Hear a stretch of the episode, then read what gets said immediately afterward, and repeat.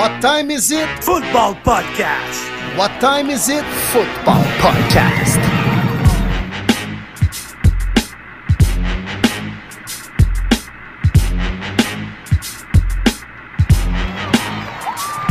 Le podcast Premier et les buts est de retour pour une troisième saison. En offensive, David, Monsieur Lion Bleu Gilbert, le prof de maths aussi à l'aise avec les chiffres qu'avec les lapsus dans les noms. En défensive, Martin Marty Bronco-Saint-Jean, le courtier immobilier aussi actif que Sean Payton avec les agents libres. Et sur la ligne de mêlée, William Willie Brown Boisvin, le journaliste aussi réputé que l'histoire des Browns de Cleveland. Êtes-vous prêt en situation de premier et les buts?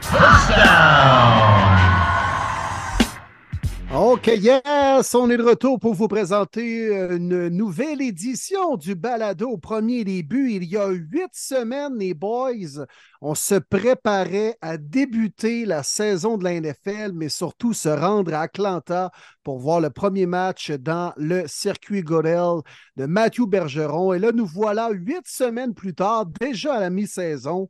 Ça va vite. Ça va vite, mais imaginez pour un partisan quand que ça fait huit ans de suite, seize rencontres de suite entre deux parties, une rivalité qui était effacée parce que selon moi, une rivalité, il faut que ça soit gagné cinquante cinquante ou pas loin. Mais les boys, enfin, enfin les Broncos ont battu les Chiefs. Peu importe l'histoire, peu importe ce qui se passe dans les deux franchises en ce moment même. Any given Sunday, hein? Ben, une victoire, c'est une victoire. Et puis, maudit que j'étais content. Je te comprends. Je te comprends, mon, euh, mon Martin. Félicitations, d'ailleurs, à, à tes Broncos. Moi, les boys, euh, ce qui a marqué ma semaine, euh, c'est, c'est les, les, les corps arrière qui ont joué euh, dans la N F L. Parce que, sacrifice, qu'est-ce que c'est ça? Euh, là, je vais vous donner le nom des corps arrière qui ont terminé les matchs lors de la dernière semaine, les boys. Vous, vous m'arrêtez quand vous en trouvez un qui est vraiment à votre goût. On a Jaren Hall avec les Vikings, Will Levis avec les Titans, OK, peut-être. P J. Walker avec les Browns. Ouais. P J. Walker avec les Browns. Correct. Mitch Trubisky avec les Steelers. Ah. Taylor Heinicke avec les Falcons. Tequila Heinicke. Tyson Badgen avec les Bears. Badgen de fer. Ouais, Tyrod Taylor et ensuite Tommy DeVito pour les Giants. Tommy Daddy DeVito! Yes. Capiche? Je on a Zach Wilson, mais Zach, Wil- Zach Wilson, on s'entend, c'est à cause d'Aaron Rodgers, il est là. Gardner Minshew, il est là à cause de la Minshew. blessure à Richardson. On, là, on va avoir probablement Aiden O'Connell avec les Raiders qui va commencer la semaine prochaine. Brett oh, Ripien oui. avec les Rams. Sacrifice, les gars. C'est comme si moi, j'étais malade, là, puis vous me remplaciez par... par Steve Godin, euh, qui habite à Mirabel, qui a vu deux games de la N F L dans sa vie, puis qui arrive sur le podcast. Là, OK, aujourd'hui, euh, je remplace Dave, euh, je vais faire des calembours, puis euh, me scraper une coupe de noms, puis ça va être la même affaire. Eh là là, c'est c'est, c'est, c'est, c'est élevé. Attends, Dave, attends, Dave. Est-ce que c'est Steve avec deux E ou Steve avec un E? Deux E, bien sûr. Ça fait, OK, ça fait toute la différence. Oh oui. Celui avec deux E, il, il a souvent une petite queue de rat en arrière. Ouais. Lui aussi, il va dire Brent Burns de bord, là. mais, non, mais t'as raison, Dave. C'est inquiétant, les boys. C'est pour vrai, c'est inquiétant, là.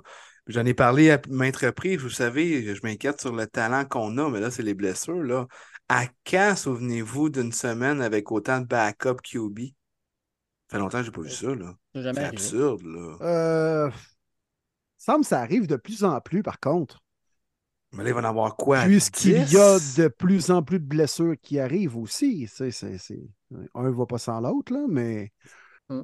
Ouais, mais surtout des, des no-names. Ouais, c'est vraiment spécial. Tu sais, Tommy DeVito, là. Ah, il arrive qui savait c'était qui pour vrai? Honnêtement, là. là. Moi, je le savais. Il arrivait de Syracuse. Ouais, euh, il a joué avec Matt, hein. Puis, euh, ouais, Jeff. il a joué avec Matt. Moi, je le connaissais. À Syracuse. Illinois. Oui, mais puis c'était un gars qui était vraiment recruté. Euh, t'sais, chaud, t'sais, il, il, c'était un bon, une bonne recrue euh, quand il est rentré dans la N C A A. Il n'a jamais été capable de se développer. Il a transféré. Euh, il n'a jamais eu la carrière qu'on pensait qu'elle allait avoir N C A A. Puis non, là, non, mais là, on ne fera pas son C V au complet. Non, non, plus, mais là. c'est ça. Il n'y a, a clairement pas. T'sais, écoute, ils l'ont même signé après sa performance. Ça te montre comment ils sont désespérés. Là. Ouais. Moins ouais, neuf verges par la passe, les Giants, cette fin de semaine. Puis on dit, hey, on aime ce qu'on a vu. Ouais. Tommy DeVito, il est né comme à genre dix kilomètres du MetLife Stadium. Mm. Ouais. Ah oui, OK. J'avais belle histoire on, de home guy, là, mais ça s'arrête là. là. On a passé un col orange tout à toi, mais on va te prendre, DeVito. Et puis, tu sais, qu'on parle de, de, de ligue de corps arrière, de schnout présentement, là, Will Levis, là, premier start, il fait quatre touchdowns par la passe. Ça veut dire qu'en une game, là, Will Levis a eu autant de touchdowns que Daniel Jones, Ryan Tannehill, euh, Tyson Badgen, Tyrod Taylor. Il y en a autant que Deshaun Watson, qui a été payé quatre-vingt-onze millions dans les dix-neuf derniers mois. Euh, puis il y en a une de moins que Kenny Pickett et Zach Wilson en un start. C'est, c'est fou. Là. Moi, je ne comprends pas comment on est rendu là dans la N F L. Comment on peut avoir aussi peu de talent au poste de corps arrière. C'est inquiétant. Ouais. C'est inquiétant. Mais on dit qu'on a une belle Q V deux mille vingt-quatre. J'ai vraiment hâte de voir parce qu'on en a besoin. Là. Puis mm-hmm. c'est rendu un must d'avoir un bon backup. Là. Je pense que toutes les... Euh... Les, les, les backup Q B sont contents parce que là, ils vont se faire pas mal plus payer que deux, trois, quatre millions. Là. Tu le sais que dans une ligue à dix-sept rencontres, c'est rare que ton carrière va faire toute la saison. Fait que euh, t'as pas le choix de rouler avec deux Q B. Ça va être ça, ouais, le mindset. C'est, Beaucoup plus Gardner de Q B Minshew. Vont sortir dans les deux premières rondes aussi mmh. au repêchage. T'sais, Gardner Minshew, là, on s'entend-tu que c'est le backup idéal? Les, les Colts sont-tu contents de l'avoir dans le bateau? Là? Ah oui. Ben oui. À, à genre cinq millions, même pas. Là. C'est fou. Là. Ouais. Puis ils torchent des gars qui ont payé trente millions. Là. Il y en a des bons carrières réservistes là, à travers la ligue. Jacoby Brissett en est un. Euh, Tyler Heinicke en est un autre. Là, il est devenu partant. Mais Marcus Mariota avec les Eagles, c'est quand même pas si pire comme roue de secours. Mais maintenant, ouais. c'est rendu important. Là. Puis de plus en plus. Probablement qu'en fin de saison, si tu es dans une position avantageuse, tu vas vouloir reposer ton carrière partant, mais quand même pas perdre quatre matchs de suite puis perdre ton momentum avant d'entrer en série. Mais tu n'auras pas nécessairement vraiment peur d'envoyer ton, euh, ton carrière réservé sur le terrain si tu en as un pas pire. T'sais, maintenant, mettons au hockey dans la N H L, euh, à peu près les, toutes les équipes utilisent leurs deux gardiens puis jouent à peu près leur même part de rencontres durant l'année. Là. Ça n'arrivera pas dans la N F L où tu as un carrière qui va en jouer neuf, l'autre huit. Ça serait surprenant, sans blessure. Mais de plus en plus, je pense que le deuxième carrière va voir de l'action dans une saison. Oui, absolument. Je ne sais pas si vous vous rappelez, les gars, à la première saison, on faisait des name drops sur notre podcast puis la semaine d'après, les gars jouaient. On va faire ça. Moi, je vous dis que la semaine prochaine, ça ne me surprendrait pas qu'on voit Sean Clifford, un gars qui arrive de Penn State, qui joue un peu alors que Jordan Love a de la misère, ou un Easton Stick avec les Chargers, si jamais il y avait une blessure, mettons, à, à Herbert. Je ne le souhaite pas, là, mais deux noms que je name drop de même, puis si jamais il joue, ben vous direz que je l'ai dit. Il vient de jinxer Justin Herbert, ben raide. Lui, il va jouer, mais je ne souhaite pas qu'il se blesse, là. Non, moi, je pense que Sam Darnold va voir du, du euh, terrain très bientôt. Oh! Ça fait longtemps qu'on ne l'a pas vu, lui. Pas nécessairement parce que Brock Purdy sera blessé. Il pouvait pas, non, mais il ne pouvait pas le faire jouer cette semaine. À l'approche de l'Halloween, le gars, il a peur des fantômes sur le terrain. Mmh. C'était pas le bon moment. Là. Non, non, c'est pas la période de l'année pour avoir peur des fantômes. Là. Et hey, puis les boys, on, on s'entend, là. On vient de connaître une date limite des échanges quand même assez excitante. Il y a eu beaucoup de mouvements, beaucoup de choses oh. qui sont passées. Oh, Dave! Ben, je trouve qu'il y a quand même... sept, l'année passée, douze. Ouais, ben, ah. Oui, mais il y a quand même eu des beaux noms qui ont transféré. Les... Écoute, les Redskins qui se disent... Ah, les Redskins, ah, je devrais pas dire ça. Les double new... Enfin, vas-y donc, mais mon witch, je suis pas capable. Donc ben raciste! Les euh, W F T! Les Commanders qui sont dit euh, hey, on a une force dans l'équipe, dilapidons tout ça. Euh, fait que leurs deux edge, Montez Sweat et euh, Chase Young, part, partent chacun de leur bord. Martin, tu as partagé quelque chose avec nous tantôt par rapport aux Bears de ces, cet échange-là. Puis Faut que tu faut que en parles parce que ça n'a aucun bon sens. Ah, ça, ça, non, ça n'a pas de sens. Puis on s'en est jasé entre nous autres. Tu sais, déjà que l'année passée, tu donnes un choix de deuxième ronde pour Chase Claypool, puis ça s'avère être le choix numéro trente-deux à cause du, du choix forfait des Dolphins. Tu donnes un high pick quand même, puis cette année, tu refais la même chose alors que ton équipe, si le repêchage était demain, de mémoire, c'est un top cinq pick de la deuxième ronde. C'est comme, pourquoi tu fais ça, Pauls? Montez Sweat, quand on dit à vingt-sept ans et tout, bon, là, tu dis, OK, tu avais un besoin criant d'un pass rusher, donc si tu fais ce move-là, c'est que tu as déjà un contrat en main. Non seulement il n'y a pas de contrat en main, mais Montez Sweat, aujourd'hui, qui a répliqué aux médias, qui veut vraiment prendre son temps, terminer la saison et voir quelle est la, la meilleure situation pour lui. Alors que Ryan Pauls, il dit, oui, on travaille sur un contrat, c'est pas signé, mais on travaille là-dessus. C'est deux euh, directions complètement opposées. Donc là, tu es en train de me dire que tu vas encore une fois donner un high second round pick qui est très important dans la N F L. C'est un joueur d'impact en deuxième ronde, alors que tu, le, tu vas peut-être juste louer un joueur pour quelques mois et que tu ne feras pas les séries. What is going on in Chicago, pour de vrai? Ça n'a pas de sens. Ryan Pauls, pour vrai, pourrait perdre sa job dès la prochaine saison morte.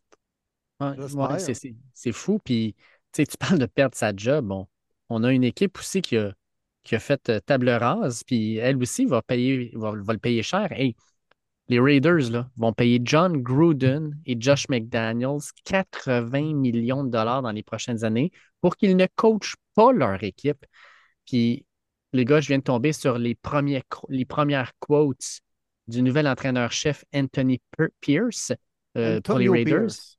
Ouais, Antonio Pierce, qui est allé déclarer « I'm a former player.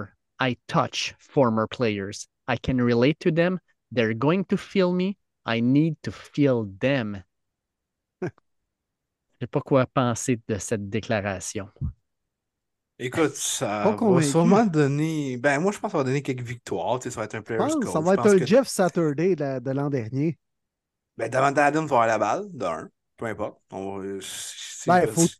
Faut... Bon, mais il faut y envoyer les mains aussi, pas quinze verres en avant, là.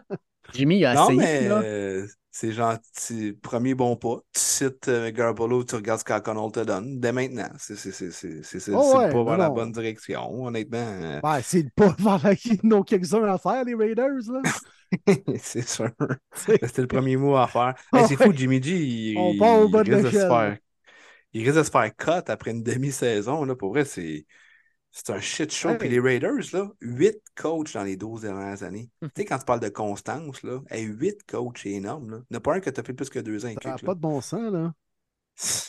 Écoute, Ma- Manu Arsenault, mon Martin, te dit tellement... Tu sais, lui, il y avait, il avait plusieurs questions cette semaine, mais il a demandé une chose en particulier. Il dit, Marty, fais-moi plaisir et ris un peu sur les Raiders. J'aimerais ça, Manu. J'aimerais ça. Mais non, je ne vais pas rire. J'ai de la peine profondément. Je ne peux pas croire que Josh McDaniels n'est plus l'entraîneur-chef des Raiders. Le fit était parfait. C'était excellent. Je suis déçu. J'aurais voulu une prolongation de contrat. Je suis vraiment déçu. Fait que, malheureusement, Manu, je ne vais pas rire parce que c'est un move que... Moi, on dit que je ne suis pas d'accord avec ça. Ah, puis on, on perd nos fameux Patriots de Las Vegas. Ah oui! Ah! En l'espace d'une nuit, toi, le directeur général euh, dehors, ramasse tes affaires, sac ton camp. Même chose pour jo- Josh McDaniels. Avec sa petite calotte et ses cheveux dans les airs, on aurait dit qu'il s'électrocutait dans la prise électrique. Avez-vous déjà vu ça, par exemple, de faire table rase de même à une heure du matin? Parce que c'est à l'heure qu'ils ont, ils ont déclaré ça, là. C'est... C'est ouais, weird. Heure de l'Est, je crois, puis comme vingt-deux heures, heure des Vegas. Ouais, ouais, c'est ça. Mais quand même, vingt-deux heures. Pourquoi attendre ce temps-là? Pourquoi pas le faire une semaine avant le trade deadline? Pourquoi? C'est, c'est comme Raiders. Trop bizarre. Ouais, les Raiders, euh, on ne cherchons pas plus loin, là. Honnêtement, on, a par... on vient de parler de deux organisations qui font du surplace en joie le vert. Mm. Les Bears et les Raiders. Je pense que c'est pire que le Canadien. Si ça se peut. Si ça se peut. Ah, c'est pas chic, là. Non, mais Mark Canada, Davis, fait la finale de la Coupe Stanley, on va se le dire. Les Bears, oh, ouais. les Bears, oh, ouais. Ouais, ils, ont, ils ont fait une finale du Super Bowl il y a quelques années avec Rex Gross, Grossman. Les, Les Raiders ah, ont gagné. Pareil à deux mille cinq. C'est là quinze ans. Ouais, mais Canadien, c'est Rex, grosse merde. Hey, je m'ennuyais pas de ça. C'était deux mille... deux mille cinq, je crois, contre les Colts. Oui, c'est contre les Colts, mais je m'en sais plus l'année exacte. Mm. Mais je vois que ça se... Le premier de Payton. Ouais. ouais. Une game plate sous la pluie à Miami, je m'en rappelle. J'avais une game de hockey juste avant. Ça a commencé avec un touchdown de Devin Hester. Oui, retour de beauté. Exact. Ouais, c'était le plus gros jeu du match. Hey, les Bears, ils n'ont pas été bons depuis ce temps-là. Là. Oui. Et là. Devin Hester. Et là. Les, les Raiders, ça, c'est, c'est l'enfer. Mais... tu peux me dire pourquoi Justin Fields portait des lunettes fumées, un Sunday Night Football? Oui, dans je pense qu'il y avait souvent une caméra, puis ça, il m'énervait. T'es Moi, je pense qu'il y a une, une opération LASIK. Moi, je pense que c'est ça qui est arrivé. Une conjonctivite. C'est toutes des bonnes réponses. Oui. Et là là. Fait bon, que, on a ben, fini on de pelleter le... de la merde. Ouais. On y va-tu avec le recap de la semaine, on... les boys? Le récapitulatif euh... de la semaine numéro huit. Puis on va le dire tout de suite aux auditeurs, ça va être un recap quand même rapide parce que c'est une émission spéciale où est-ce qu'on a un invité qu'on est très content, excusez-moi, d'avoir cette semaine. Et euh, on va faire le recap, dans le fond, on va faire un bilan de mi-saison. Fait que c'est sûr que le recap de la semaine huit va aller un petit peu plus rapidement pour vraiment laisser la place à ce, euh, ce podcast spécial de mi-saison. Avec ouais. une invitée surprise. Fait que les boys ont commencé avec le Thursday Night Football euh, entre les Bills et les Bucks. Crime qui s'est terminé euh, sur le mais dernier jeu du match. Je regardais ont... où, Chris Goodwin? Ben, je pense qu'il a vu c'est quelqu'un des estrades. Mais moi, j'écoute, moi, je, je lis beaucoup Peter King, puis euh, il a amené un bon point. Il dit, c'est-tu justement sur les Hail Mary, les arbitres arrêtent complètement d'arbitrer. Il dit, quand tu regardes là, puis j'ai regardé la reprise, effectivement, tous les receveurs des Bucks avaient sur le dos au moins un ou deux gars des Bills. Euh, puis écoute, ça accroche, ça pitch par terre. Puis les arbitres regardent ça, mettent aucun drapeau parce qu'ils comprennent que tu mets un drapeau là-dessus, là, le prochain jeu se fait à la ligne de un. Euh, puis Peter King annonçait quelque chose, puis moi je trouve que ça a du bon sens. Euh, je pense que les Hail Mary devraient être arbitrés différemment. Euh, peut-être mettre une pénalité, mettons, de trente verges, fait que ça fait les, avancer énormément l'autre équipe, ça leur donne peut-être un autre jeu. Mais euh, les Hail Mary, là, tant qu'à moi, là, c'est, c'est un jeu qui est comme hors de la, de, du, du livre des règlements de la N F L. Là. Mais en même temps, si tu as un jeu, pour moi, c'est n'importe quoi. C'est juste euh, le gars qui pitche le ballon le plus profondément possible pour espérer qu'un gars l'attrape. Pour moi, c'est pas du football non plus. Ça ne doit pas être arbitré de la même sorte. T'sais, oui, je comprends que absolument que tu aurais pu lancer un flag, mais qui va vraiment oser lancer un flag alors que c'est pour moi, c'est un garocher le ballon en espérant de, d'avoir le, le catch. C'est mm. pas un jeu de football à mes yeux. Là. Les Bills, courte victoire, mais encore rien de tant convaincant. Non. Aucunement. Très inquiétant. Très inquiétant, honnêtement, les Bills. Hey, imagine Godwin l'attrape, là, tu perds. C'est, c'est ta maison, là, puis Et... tu dominais au début, là. T'as pas l'affaire ouais. à perdre ça, là. Non, c'est terrible. Je peux pas Et... croire qu'on ça, on s'est rendu jusque-là. Une grosse game de Khalil Shakir, que, que je connaissais peu avant, puis crème un gros match à sa part, quatre-vingt-douze verges. Crème un gars à regarder peut-être pour les prochaines semaines, peut-être en fantasy si jamais vous avez de la place. Mais c'était surtout la game à Gabe Davis, tant qu'à moi, là, avec euh, son touché huit catchs de mémoire, quatre-vingt-quatre verges, quelque chose de genre. Il était mm-hmm. Monsieur First Down, absolument, c'est Stefan Diggs. Mais Gabe, il, il s'est enfin réveillé dans ce match-là. Josh Allen qui était correct, mais encore une fois, surveillons-le. Son épaule, il n'est pas à cent pour cent, Josh Allen. Mmh, exact. Allé dans la tente bleue Coleman à quoi, deux reprises? Mmh. Ouais. Ouais. Ça indique qu'il n'y a rien de bon. Puis les Bills vont aller aussi loin que Josh Allen peut les mener. On s'en va à Dallas, messieurs. Une petite rince. Les Cowboys qui revenaient dans leur semaine de congé ont voulu démontrer que c'était encore une fois une équipe à surveiller dans la N F L. Malheureusement, on a eu une grosse blessure, celle de Stafford du côté des Rams, mais une petite volée des Cowboys. Ouais, grosse performance de Dak Prescott, qui a l'air parti. Il a joué ses deux meilleurs matchs de la saison lors de ses deux derniers. Il y a eu la semaine de congé entre les deux, mais euh, contre les Chargers lors du Monday Night il y a deux semaines, puis là, face aux Rams. Et il connecte avec CeeDee Lamb. Honnêtement, c'est un bon duo. Et là, on va voir ce week-end si les Cowboys sont là pour vrai avec un duel face aux Eagles. Énorme match de CeeDee Lamb, les boys. Euh, sérieusement, CeeDee Lamb, je m'attendais à ce qu'il dépasse les deux cents verges. Il a été dominant. Puis, euh, gros, gros match. Son, je pense que c'est probablement son plus gros de l'année jusqu'à maintenant. Maintenant, reste à savoir s'il va être capable de garder un rythme de croisière. Du côté de Green Bay, les Vikings ont gagné le duel de division historique, toujours entre les Vikings et les Packers. Packers, pas chic. Kirk Cousins qui se blesse dans ce match-là, mais les Vikings qui l'emportent quand même. Oui, pas chic. Je voyais les Packers remporter cette game-là à domicile. Euh, Jordan Love, c'est encore tôt, très tôt, mais on se pose quand même plusieurs questions. Est-ce que vraiment il va finir l'année? Qu'est-ce qu'on va faire? On va se voir un petit peu de Clifford et tout ça. Euh, dans cette victoire-là, il faut encore mentionner Jordan Addison, hein? Septième touché, quand même très impressionnant pour la recrue, qui est probablement, ben, en tout cas, moi je trouve que c'est le meilleur receveur euh, cette année à date là, dans les recrues euh, dans la N F L. Mais euh, victoire qui coûte cher, hein? Puis euh, j'ai trouvé ça cool la part de la réaction de la foule aussi à Green Bay, là, comme quoi que tout le monde était silencieux, tranquille, puis tout le monde a vraiment beaucoup applaudi Kirk Cousins euh, en lui souhaitant bonne chance. Mais euh, on l'a vu, on le savait tous, on le voulait pas, mais c'est le fameux torn Achilles qui fait terminer sa saison et peut-être sa carrière avec les Vikings. Ouais, puis quand tu te rends compte que le meilleur porteur de ballon de ce match-là, ça a été Jordan Love avec quatre portées pour trente-quatre verges. Oui, c'est ça. Ça n'a pas été du grand, un grand spectacle. On s'en va maintenant du côté des euh, Titans du Tennessee où Will Levis faisait son premier départ. Et quel départ, les boys, alors qu'il réussit le tour du chapeau avec DeAndre Hopkins pour trois touchés. Et il en ajoute un quatrième pour la forme. Victoire de vingt-huit vingt-trois contre les Falcons. Il a ressuscité DeAndre Hopkins, qui était éteint complètement. Il n'y avait plus rien à faire avec ce feu-là.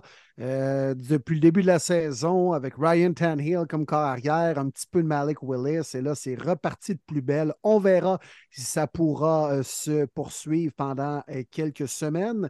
Mais Café Mayo, qui fait très bien à son premier départ, euh, je pense que j'avais été le seul à prendre les Titans, d'ailleurs, les boys. Effectivement. Oui. Oui, j'y croyais pas, pas en tout. Euh, écoute, j'ai été surpris. Euh, j'ai, j'ai un bon chum qui était là, d'ailleurs. Il, me, il avait commandé un chandail de Matthew Bergeron, il était là. Euh, assez surprenant euh, de voir Will Levis performer de la sorte à son premier départ. J'espère que ça va juste, parce que c'est, ça ne sera pas juste des matchs comme ça qu'il va y avoir cette année, mais je pense que c'est fini, Tanner, hein, les boys. Euh, on n'en parle plus. Donnons le ballon à Will Levis pour le reste de l'année, voir qu'est-ce qu'il peut nous donner, est-ce qu'il peut être notre record de franchise. Mais tout allait vraiment bien du côté de l'offensive des Titans. On ah, s'en et... va à Indianapolis, les boys. Gros show, gros show offensif. Est-ce qu'on s'attendait à ça, les boys? Pas moi. Non, non, honnêtement, mais euh, les Colts, ça donne du point en calvaire. Depuis fou. trente-neuf points aux euh, Browns la semaine d'avant, là, trente-huit aux Saints. On est, euh, on est très généreux, disons, dans les verges allouées. Puis vas-y, attends, mon attends, Will, attends. Parle de ton joueur. Ouais, ben oui. Ah, oh, la porte est ouverte, là, hein? Ben oui, prends-la. Ah, prends-la. Et Sam, et la bougie d'allumage des Saints. Deux touchés, des verges au sol. Il a reparti la machine offensive des Saints. Puis j'en discutais avec mon chum Jim, qui est un partisan des Saints. Il me disait, tabarouette, à tous les fois que Tyson Hill joue un bon match puis qu'on l'implique dans le cahier de jeu, ben on réussit à gagner puis à marquer des points. Quand je vous dis que c'est le couteau suisse par excellence et la bougie d'allumage, ben on en a eu un bon exemple. Beau match de sa part. Écoute, il a lancé. Il a porté le ballon, puis il a attrapé le ballon. Il a fait les trois. Magnifique. On se transporte, les boys, du côté de Miami, alors que les Dauphins ont gagné plutôt facilement face aux Pats trente et un dix-sept, après avoir perdu eux-mêmes trente et un dix-sept contre les Eagles la semaine d'avant. Pas de surprise là, hein? Non, mais la quote non. de Mike McDaniel à la fin du match, je l'adore, quand il dit « J'ai été tellement déçu de Jalen Ramsey. Il avait promis un pick six à son retour, puis finalement, il l'a juste ramené sur quarante-deux verges. Extrêmement déçu de sa performance. » Mais j'a- j'adore ça. T'sais, Ramsey, gros retour. Euh, puis Mac Jones, est sacrifice, les interceptions. Il, il, il, il se prend, dans le fond, comme moi, la, à l'Halloween hier, là, à donner des bonbons à gauche puis à droite. Lui, c'est des interceptions. Hey, prends-en une. Hey, puis toi aussi. Hey, puis je t'en envoie une à toi aussi. Let's go. Euh, ridicule. Complètement ridicule. Oui, absolument. Puis Tua encore, hein, qui euh, démontre, euh, qui, qui, qui, qui the real deal. Je peux pas croire que les analystes qui disent encore que Tua, il est pas capable de faire des longues passes, que c'est, euh, c'est juste ses receveurs qui font les playmaking puis tout. Je m'excuse, mais Tua, il fait ses longues passes. C'est pas juste des petits screens ou des affaires comme ça.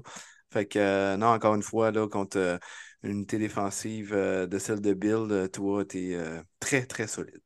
six zéro en plus contre Belichick, premier oui. quart arrière de l'histoire à battre Bill six matchs consécutivement. Il faut quand même le faire.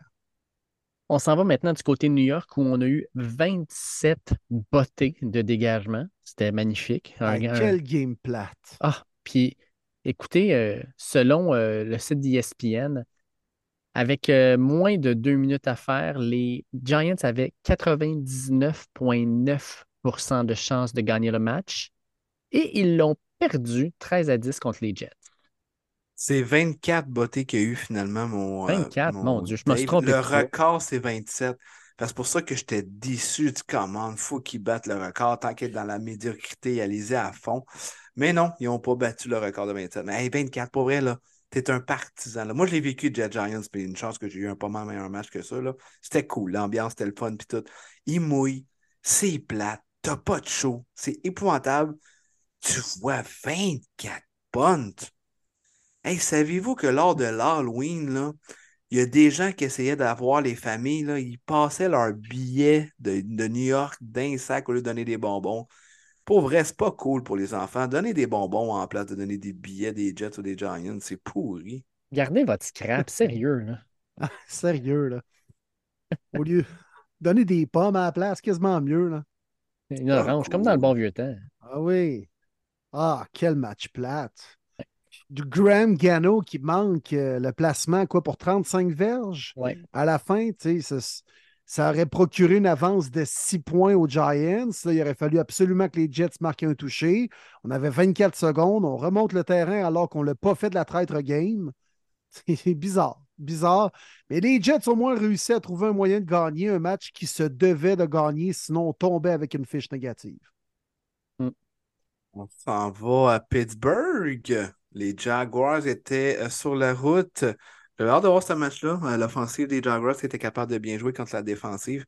Encore une fois, Travis Etienne, qui connaît une saison de feu, Euh, a fait l'attraper le plus important sur un third down. Je me souviens, il était utilisé comme receveur à la droite et a euh, battu Joey Porter un contre un. Donc, c'était facile pour Lawrence de le répéter. Quel mauvais jeu de toucher par contre là-dessus. Oui, absolument. Absolument mauvaise lecture du jeu. Euh, mais la défensive des Jaguars aussi, hein, qui a été solide. Enfin, Walker, on l'a plus vu. Euh, Josh Allen, comme toujours. Euh, les D B, pour vrai, on a joué un grand, grand match côté des Jaguars. Mm. Bravo, Jags! Puisqu'ils m'ont démontré dans cette partie-là qu'ils étaient capables de gagner plusieurs games différentes de football. C'est les styles de match. Moi, je pensais que c'était une équipe un peu plus flashy, qui remporte des festivals offensifs, puis qui joue euh, dans des, un bon climat, Floride et tout ça. Là, on sont allés dirty game à Pittsburgh, fait pas beau. Grosse défensive, garde des tranchées, unité spéciale, ça cogne. Puis on réussit à gagner. Bravo, Jags. Mm. À Washington, on a eu droit à un bon match entre les Eagles et les Commanders. Toujours difficile pour les Aigles de gagner contre Washington. Cela a encore été. Puis trente-huit à trente et un, finalement, la victoire et un A J Brown, encore une fois, totalement en feu. J'ai Écoute, encore pensé à ton ami, Dave. Hein? Quand même, moi avec, on en a parlé après. Statistique, c'est pas vrai. Ils ne vont pas aller chercher ça.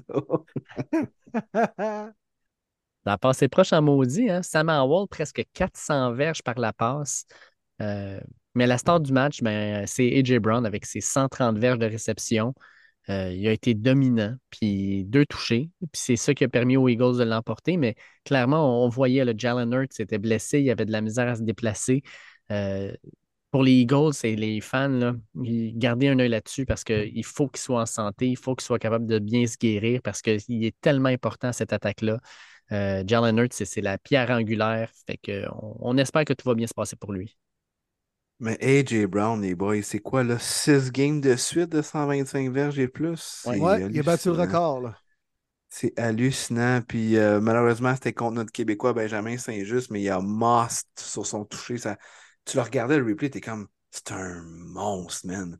Ce gars-là, c'est un receveur. Ça n'a pas rapport. C'est dominant. Dominant, dominant. Selon moi, top deux receveur cette année avec Tyreek Hill. Il est incroyable. En Caroline, on a vu la dernière équipe qui n'avait pas de victoire remporter sa première de la saison alors que les Panthers l'emportent quinze à treize sur les Texans. Il n'y a donc plus d'équipe avec un zéro dans leur fiche, hmm. que ce soit dans les victoires ou les défaites.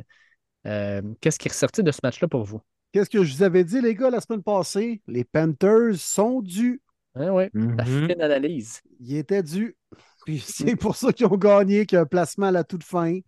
Puis Bryce Young l'a mis un petit peu, là, au moins, dans la gueule de bien des gens à dire « Ben, au moins, euh, personne ne pourra m'enlever que j'ai battu C J Stroud cette année. » Absolument, absolument. On parlait juste de Stroud, mais Young a quand même bien joué dans cette rencontre-là. Pas de revirement. Euh, les deux équipes ont eu de la difficulté à courir le ballon. T'sais, c'était pas, c'était pas sexy comme match, on s'entend. Mais euh, première victoire pour Bryce Young, bien content pour lui. C'était cool de voir tous les, euh, les joueurs contents pour lui, euh, les fans aussi. Fait du bien, on l'attendait cette première victoire. À Seattle, et que ça a passé proche. Ça a passé ah. tellement proche, j'étais sûr que tu l'avais, mon Will. J'étais fier d'avoir prédit les Browns, j'étais sûr jusqu'à la toute fin. Et non, Geno Smith qui a repéré Jackson Smith-Njigba à divers environs de mémoire de la zone début et qui s'est démerdé pour rentrer dans la zone début, faire le toucher gagnant à la toute fin. Euh, victoire des Seahawks euh, qui continuent à avoir une très belle saison. Eux qui ont failli l'échapper après un départ canon. Mmh. Superbe uniforme, les Seahawks, soit dit en oh, passant, là, euh, avec le wow. vintage, le, le, le, le chandail bleu, là, un beau bleu en plus de ça, là. De toute beauté. Honnêtement, là, de toute beauté. Il y en a des beaux kits cette année. Je pense qu'il y a des Browns en blanc. Je prêche ma paroisse, mais le Kitty Green des Eagles, ouais. euh, celui des Seahawks. Il y avait des Colts la semaine passée qui ressemblaient au carabin. Chris, que c'était pas beau. Non. C'est sûr, je me disais, j'avais peur que tu dises non, que tu les trouvais Titans. Beau. Les Titans avec le kit des Oilers, c'était quand même beau, ça, en fin de semaine. Mais je suis contre. Je suis contre. T'es contre les Oilers de Mountain? Les Oilers de Houston. Ouais. Il est où, Connor McDavid? Fais pas ton Dave, là.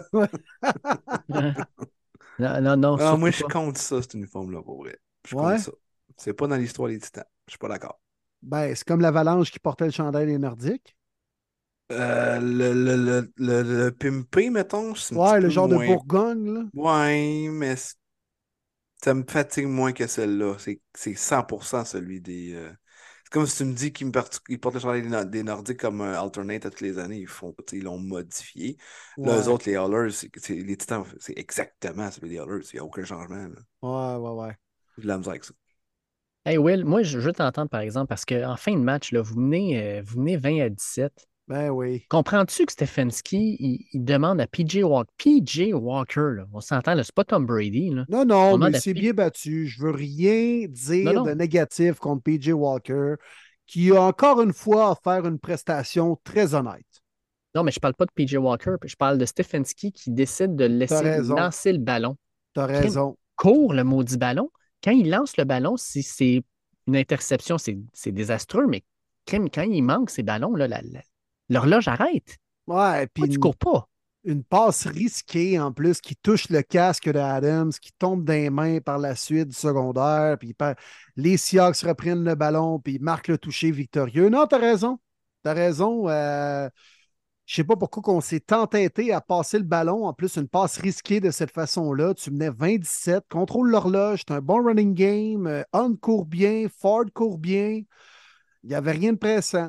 Honnêtement, mais tu sais, autant j'avais écouté le match d'avant des Eagles euh, contre les Commanders avec mon frère qui est un fan des Eagles, puis par la suite les Browns. Tu vois, les bonnes équipes trouvent le moyen de gagner, puis les mauvaises équipes trouvent le moyen de perdre. Mm. C'est ça qui est arrivé. Les Browns ouais. auraient dû gagner ce match-là, mais ils n'ont ouais. pas closé, puis ils n'ont pas réalisé les gros jeux au bon moment pour enfoncer le dernier clou dans ce cercueil. Fait que ça me prouve encore que les Browns ont des choses à travailler. Puis c'est plate parce que clairement, ils auraient pu quitter Seattle avec une victoire et un dossier de cinq deux au lieu de quatre trois. C'est bien différent dans la N F L, pareil. à Kansas... Denver. C'était à Denver. C'était à Kansas City, ouais. ce game-là. C'était à, c'était, à, c'était à Denver. Ben oui, exactement. Les Broncos de Marty qui surprennent la planète N F L devant un Patrick Mahomes malade comme un chien, aucun touché, à sec les Chiefs offensivement. Belle victoire des Broncos, Marty, vingt-quatre à neuf. Ah, ça fait tellement du bien, puis j'y croyais pas, puis là, les gens me commençaient à m'écrire, à me texter, non, non, j'y crois pas, j'y crois pas, mais là, à m'emmener, quand j'ai vu Justin Simmons par l'interception en fin de quatrième quart, je dis, bon, ben là, je vais commencer à y croire avec ce lead-là, il n'y a plus vraiment de chance. Écoute, c'est, c'est surtout la façon, tu sais, euh, ça a souvent été quand même serré, les gens peuvent se, se dire, ben oui, mais seize victoires de ceux des Chiefs, mais ça n'a pas toujours été des blowouts, tu sais, vous regardez les matchs de Pat Mahomes, même s'il était invaincu, ça a toujours été difficile pour lui d'affronter Denver. Encore une fois, cette année, dans les deux matchs, un seul touché que Mahomes a lancé, c'est quand même pas grande équipe qui peut se dire ça, mais là, c'est de la façon que rien n'allait pour les Chiefs. Là. Ça a été une domination sur les trois facettes de jeu des Broncos.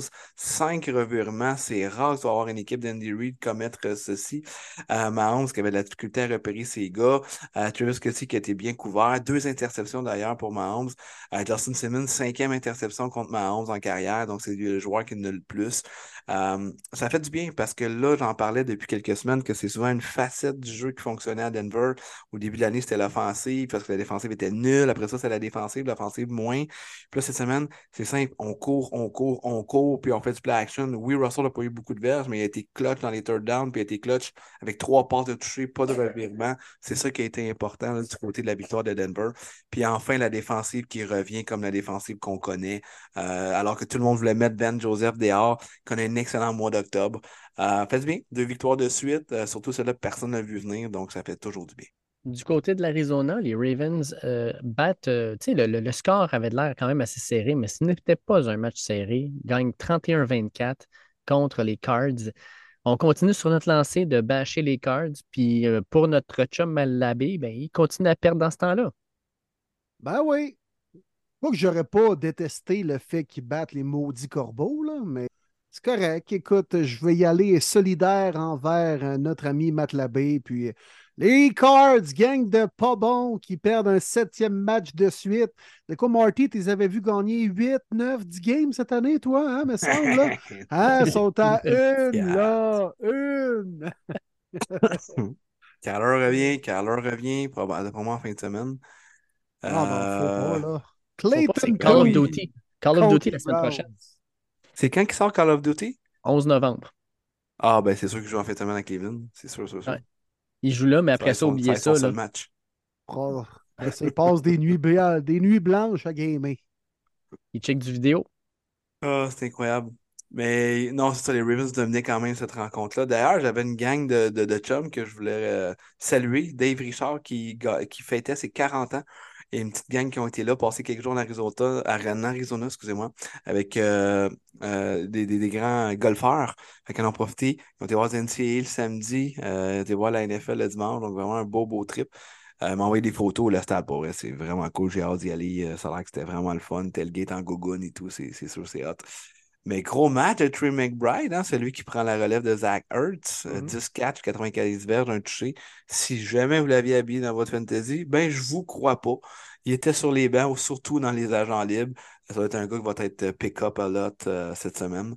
Mais euh, on a décidé aussi de trancher Josh Dobbs. Peu importe, c'est sûr que c'est pas lui cette semaine. C'est Clayton Tune ou bien Kyler Murray. Euh, j'ai hâte de voir avec le retour de Murray, ça peut donner un petit spark, là. Pas pour les playoffs, mais juste voir la fin d'année des Cardinals. Le match, je pense qu'on attendait le plus tout le monde. Hein? Puis les trois ici, on l'avait prédit, je me souviens, d'une victoire des Bengals. C'est ce qui est arrivé. Euh, Cincinnati qui sont dans leur euh, euh, retour après un, un mois difficile de septembre. Euh, c'est une équipe qu'il faut vraiment prendre au sérieux dès maintenant. Grosse victoire sur la route à San Francisco et gros match de Ja'Marr Chase. Ouais, les Browns, les boys, ont brisé les forty-niners. Depuis un certain match à Cleveland et un botté manqué pour la victoire, plus rien ne va pour les quarante-neuvième, troisième défaite de suite. Brock Purdy, deux autres interceptions, quatre à ses deux derniers matchs. Puis c'est le retour en force de la défensive des Bengals aussi. Hein, des gros jeux défensifs, des interceptions des secondaires. Les Bengals avaient débuté quand même croche aussi l'an dernier, puis on s'était replacé au fil de la saison. T'as raison, Marty, c'est une équipe qu'on doit surveiller, puis moi, j'avais jamais vraiment jeté la serviette avec cette formation-là, puis euh, depuis que Jamar Chase a dit « I'm fucking always open », ben, il, il reste yeah. ouvert, il reste ouvert, les Bengals. Là, pour la première oh, fois depuis un bon bout de temps, là, Joe Mixon crée une belle game, puis on commence à le voir courir avec, avec plus d'assurance, avec euh, vraiment là, une, une belle, je trouve, une belle régularité. Euh, crème, euh, les Bengals, là, on niaisera pas longtemps avec eux autres. Là. Belle attaque, puis Lou Anarumo, j'adore ce coordonnateur défensif-là. Toujours des bons game plans, puis Logan Wilson, une machine. Euh, c'est, c'est, une, c'est une belle équipe, puis je pense que les Bengals, c'est une équipe qui va faire peur à tout le monde d'ici la fin de la saison. Et même Nicolas Beaudoin, les gars, nous demandait, pensez-vous que les Bengals ont le duo de linebacker le plus sous-estimé, surtout pour Wilson? Ah, j'adore Logan Wilson. Honnêtement, on n'en parle pas beaucoup. C'est sûr que les Bengals, tu n'en parles pas tant. On va toujours parler au Burrow, Chase, Higgins, Mixon, toujours l'offensive. Mais ils ont des méchants beaux morceaux. Puis chez Will Flambin aussi, Trey Hendrickson en défensive. Ouais. Euh, mais Logan Wilson, effectivement, il fait partie des linebackers sous-estimés. Top cinq à sa position, à mes yeux. German Pratt, très bon aussi. Après, mm-hmm. le duo des Niners, le duo des Ravens... Euh...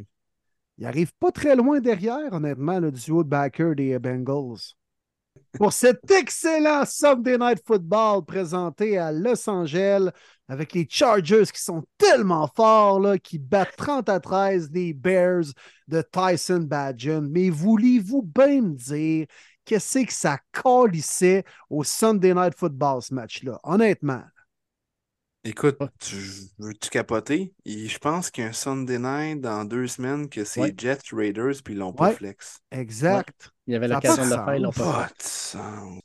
On paye des, des millions, des millions et des millions du côté des T V. On veut vendre à côté la N F L, le foot dans la gorge aux gens qui n'aiment pas nécessairement ça. Nous, c'est correct, là, on est déjà adeptes. Mais quand même, moi, c'est important, les prime time, vous le savez. Puis là, ils mettent ça dans la gueule que ah, oh, non, non, on ne flexera pas. C'est quoi la fucking joke? Dis-moi ouais, pas que c'est le retour de Rodgers. La là. semaine dix, là, en plus, là, tu sais, t'aurais un San Francisco-Jacksonville, t'aurais un Cleveland-Baltimore, t'aurais, t'as, t'as, t'as des super matchs, là, puis ils laissent ça, là. Ouais, c'est, c'est décevant. Mais ça pour va revenir au match... spectacle qu'on a eu. Ah ouais. Ça va être plate. Je ne l'ai pas fini à la game. Je dis fuck off, je vais aller me reposer tant qu'à y être. Non, c'est... puis moi, je vous l'avais calé à l'avance, les boys. Moi, ce soir-là, je me suis dit, je vais me coucher tôt, je vais reprendre des forces, puis je manquerai absolument rien.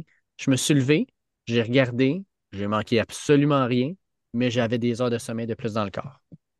On termine ça avec mes Lions bleus, les boys, qui recevaient pour la première fois en six ans le Monday Night Football. Le Ford Stadium, ça rockait pas à peu près. Ah oui, les gens étaient ah. déchaînés. C'était ah ouais, écœurant. Cool. C'était cool. Puis, c'était cool à voir. Ce qui était déchaînant aussi, c'était de regarder le saut de mes Lions qui, même moi, me faisait mal aux yeux un peu. Ah! Euh, pas sûr. Ah! Pas sûr. Il avait l'air d'être en jogging. Ah non, le, le gris... coton ouaté puis les, le gris jogging t'achètes au Walmart, là. Ça ressemblait ah, à ça. Est, ah, le, bien, gris, le gris, ça marche pas. Moi, j'aurais ah, vu ça bien, sur un saut tout bien. blanc. Là. Tu sais, ça aurait été fun, blanc. Mais ah, non, mets ça dans gris. Ton salon aussi, pas dans un match d'un N F L, là. Mais on ouais, pourrait dire, ça. les boys, que mes Lions bleus ont achevé les Raiders qui ont été obligés après ça de mettre à la porte leur directeur général et leur entraîneur-chef. je, je, je suis content de pouvoir dire que j'ai mis le dernier clou dans le cercueil des Raiders. Ah ouais, c'est toi qui as enfoncé le dernier clou. Paf! Avec ton marteau. Mais, ben, même fait... les Lions bleus auraient dû gagner quarante-sept à douze. Ben oui, c'est, c'est là que je m'en allais. J'ai pas été convaincu, par exemple, des Lions. Beaucoup trop d'erreurs, beaucoup trop de revirements. Mais surtout Ben Johnson, que j'aime beaucoup défendre, ton coordinateur offensif, arrête de faire des calls sexy contre une équipe inférieure que toi. Hey, on était à m'emmener deux et un, on fait un jeu euh, truqué à l'arrière, oublie ça, Max Crosby l'a vu en partant, moins huit verges, ça se transforme que le third down, on ne l'a pas, encore déboté. Tu sais, c'était les Raiders, là, c'est correct, on le savait que les Lions la gagneraient, là. Mais quand même, ça aurait dû être pas mal plus convaincant. Puis imagine si c'était une équipe compétitive contre les Lions. Je suis désolé, ils perdaient ce match-là. Là. Mm, exact. Fait que, tu sais, on va apprendre de ça, mais premier très gros match de Jahmyr Gibbs. Euh, enfin, pour ceux qui l'avaient en fantasy, on le dit, enfin, ça fait du bien. Puis euh, je suis content de voir ça. Tous les gros gars ont performé. Amon-Ra, grosse game. Laporta, grosse game. Gibbs, grosse game. J'adore ça. Et bon, j'en ben... vois promener les Raiders rapidement pour Jacoby Meyers, euh, alors que dans notre fantasy podcaster, les boys, à cause de tous nos blessures, ça n'a pas de sens. Je pourrais mettre cinq gars sur notre I R. Euh, il nous restait Jacoby Meyers, puis on était en arrière par trois points. Jacoby Meyers, le pire match que connu cette année, c'était cinq points. Que ça. Puis je l'avais aussi dans un autre de mes ligues où ce que je tirais de l'arrière également par euh, quelques points. Jacoby Meyers a fini la rencontre avec un target, un catch de dix-neuf verges qui nous donne deux virgule neuf points. Donc on a perdu dans le fantasy des podcasters par, je m'en souviens plus exactement, mais en bas d'un point. Puis dans mon autre dynastie, j'ai perdu par même pas trois points. Donc vous voyez à quel point que je déteste encore plus les Raiders. Ah! Jacoby ah. Meyers à marde. Le Meyers à marde. Ah, oui, hey, Meyers, dans les trois dernières années, il avait euh, trois dernières semaines, il avait dix-huit points de fantasy moyenne. Ah. C'était dans la poche, là. deux virgule neuf. Ah, ah les Raiders, on ne peut jamais se fier à eux. Jamais. C'est terrible. Ah, ça Allez, boys, comme... Comment, Dave, je... pour euh, les résultats de la semaine? Oui. Hein? Ouais, pour les résultats de la semaine, en fait, euh, mon Will, bonne semaine avec douze bonnes prédictions sur seize. Oh! C'est bien repris. Ouais, ouais. Puis juste derrière, Solide. Écoute, on a quand même une bonne semaine. Martin et moi, onze sur seize. Good job, les boys! Hey, oh, on s'est ouais, bien repris semaine, de notre contre-performance la semaine dernière. Hein? Ouais. Fait que Martin, tu mènes toujours avec soixante-dix-huit bonnes prédictions, suivi de Will à soixante-quatorze. Et moi, je tire toujours de la patte avec soixante-sept, mais je me suis replacé dans les deux dernières semaines. Fait que je pense qu'on on va avoir quelque chose d'intéressant pour la deuxième moitié de la saison. Pas pire, suis la tendance, mon Dave, suis la tendance. Comme un prof de maths dirait, on a des meilleures notes, là, tout le monde. Oui, ouais, exact. exact. C'est le fun, hey, on va euh, introduire notre invité de la semaine, les boys, mm-hmm. alors qu'on est très, très content de l'avoir euh, cette semaine. Nul autre que notre ami et euh, notre collègue également, qu'on a tellement eu de plaisir à Atlanta, Stéphane Cadoret du Journal de Montréal, ainsi que du balado La Zone Payante. Les boys, on l'accueille. Les boys, pouvez-vous croire, on est déjà rendu à la mi-saison. Tu sais, on aime ça des fois critiquer, on n'a pas des bons matchs prime time, euh, beaucoup de blessures, mais quand même, ça reste notre passion. Mais on est déjà là, hein? Début novembre, déjà deux mois de fait dans l'action de la N F L, puis on est vraiment très, très, très content de le recevoir. On a eu tellement de plaisir, les boys, avec lui lors de notre trip à Atlanta, lors de la première semaine de la saison deux mille vingt-trois dans la N F L. Puis on était très, très heureux qu'il ait pu nous accorder euh, du temps cette semaine sur le podcast Premier Début. Nul autre que Stéphane Cadoret du Journal de Montréal et du balado euh, La Zone Payante. Très, très content de t'avoir, mon ami Cado. Comment ça va? Hey, salut messieurs. Crime, euh, c'est pas aussi glamour que ce qu'on vivait à Atlanta, on va se le dire, mais on va avoir du fun pareil, n'est-ce pas? Ben Moi, oui! Je pensais que, je pensais que tu allais dire, c'est pas aussi glamour que je pensais que ça allait être votre podcast, là, mais... Non, non, jamais, jamais je dirais ça. Non, mais ben c'est non, vrai hein. qu'on est loin du Hooters à Atlanta à partager des pichets à dix dollars. C'est juste ça qui manquait, Marty, dans ta présentation. Surtout notre partenaire de pichets à dix dollars. Moi, ça m'a marqué, les gars, j'en suis encore flabbergasté. Ah, ouais. mais écoute, vous parlez de ça, puis... J'ai l'impression que ça fait six mois, un an, je sais pas, là, tu sais, ça fait à peine quelques semaines. La saison va tellement vite, c'est malade mental. Ah oui, écoute, il y a, il y a six, sept semaines, on disait que Desmond Ridder, c'était le corps arrière d'Atlanta. c'est Terminé. C'est Terminé. Ouais. Ça a même été plus long que qu'anticipé, honnêtement. Ouais, là, on, ça aurait pu être fait va, avant. Là. On va se le dire, là, c'était pas euh, le maillon fort de l'équipe, disons-le comme ça. Hey. Ouais, exact. Non, puis on a voulu donner les chances pour ne pas le briser entre parenthèses, mais à un moment donné, quand c'est vraiment lui qui te fait perdre, il faut se faire le changement.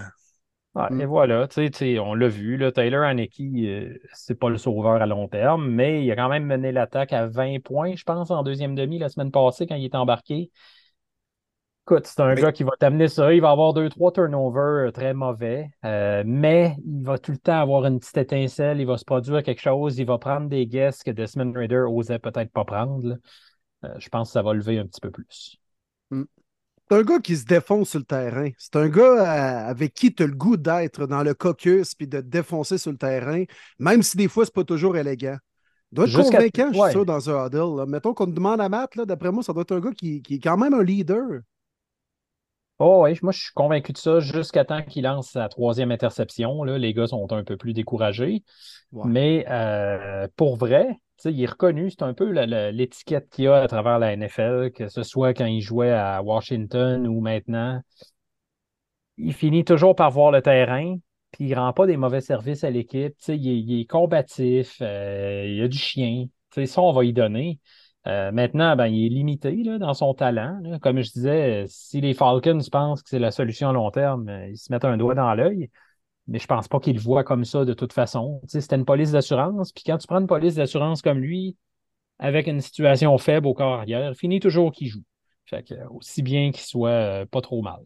Hey, je vous pose une question, les gars, puis je ferme la parenthèse sur Tyler, Tequila, Heinicke, pas le temps de niaiser parce qu'on en a trop parlé. Là. Mais est-ce que c'est, c'est le nouveau Ryan Fitzpatrick, dans le fond? Eh, hey, que j'aime ça. J'adore. Ryan Fitzpatrick, il a eu comment? onze vies? Ouais, ouais, il y en a même une douzième avec Amazon.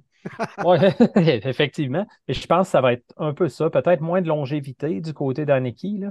Euh, mais moi, en tout cas, je, j'aimerais ça vous entendre là-dessus. Mais moi, je pense que ça va être un petit peu ça. Là. Il va se, se promener de contrat en contrat d'un à deux ans. Il va se penser qu'il se trouve une niche à tout bout de champ. Puis non, oups, il va se faire domper ailleurs. T'sais, il y a tout le temps une équipe qui veut d'un joueur comme lui, mais pas assez pour le garder à long terme. Ce qui fait qu'il se ramasse avec huit, neuf, dix vies. Je suis d'accord avec toi, puis regarde la qualité des corps arrière qu'il y a dans la Ligue actuellement, la quantité de, de blessures qu'on voit, d'avoir ouais. un corps arrière de quand même de qualité, on va se le dire. Mm-hmm. Heinicke, c'est, c'est quand même un gars qui a failli battre Tom Brady à Washington.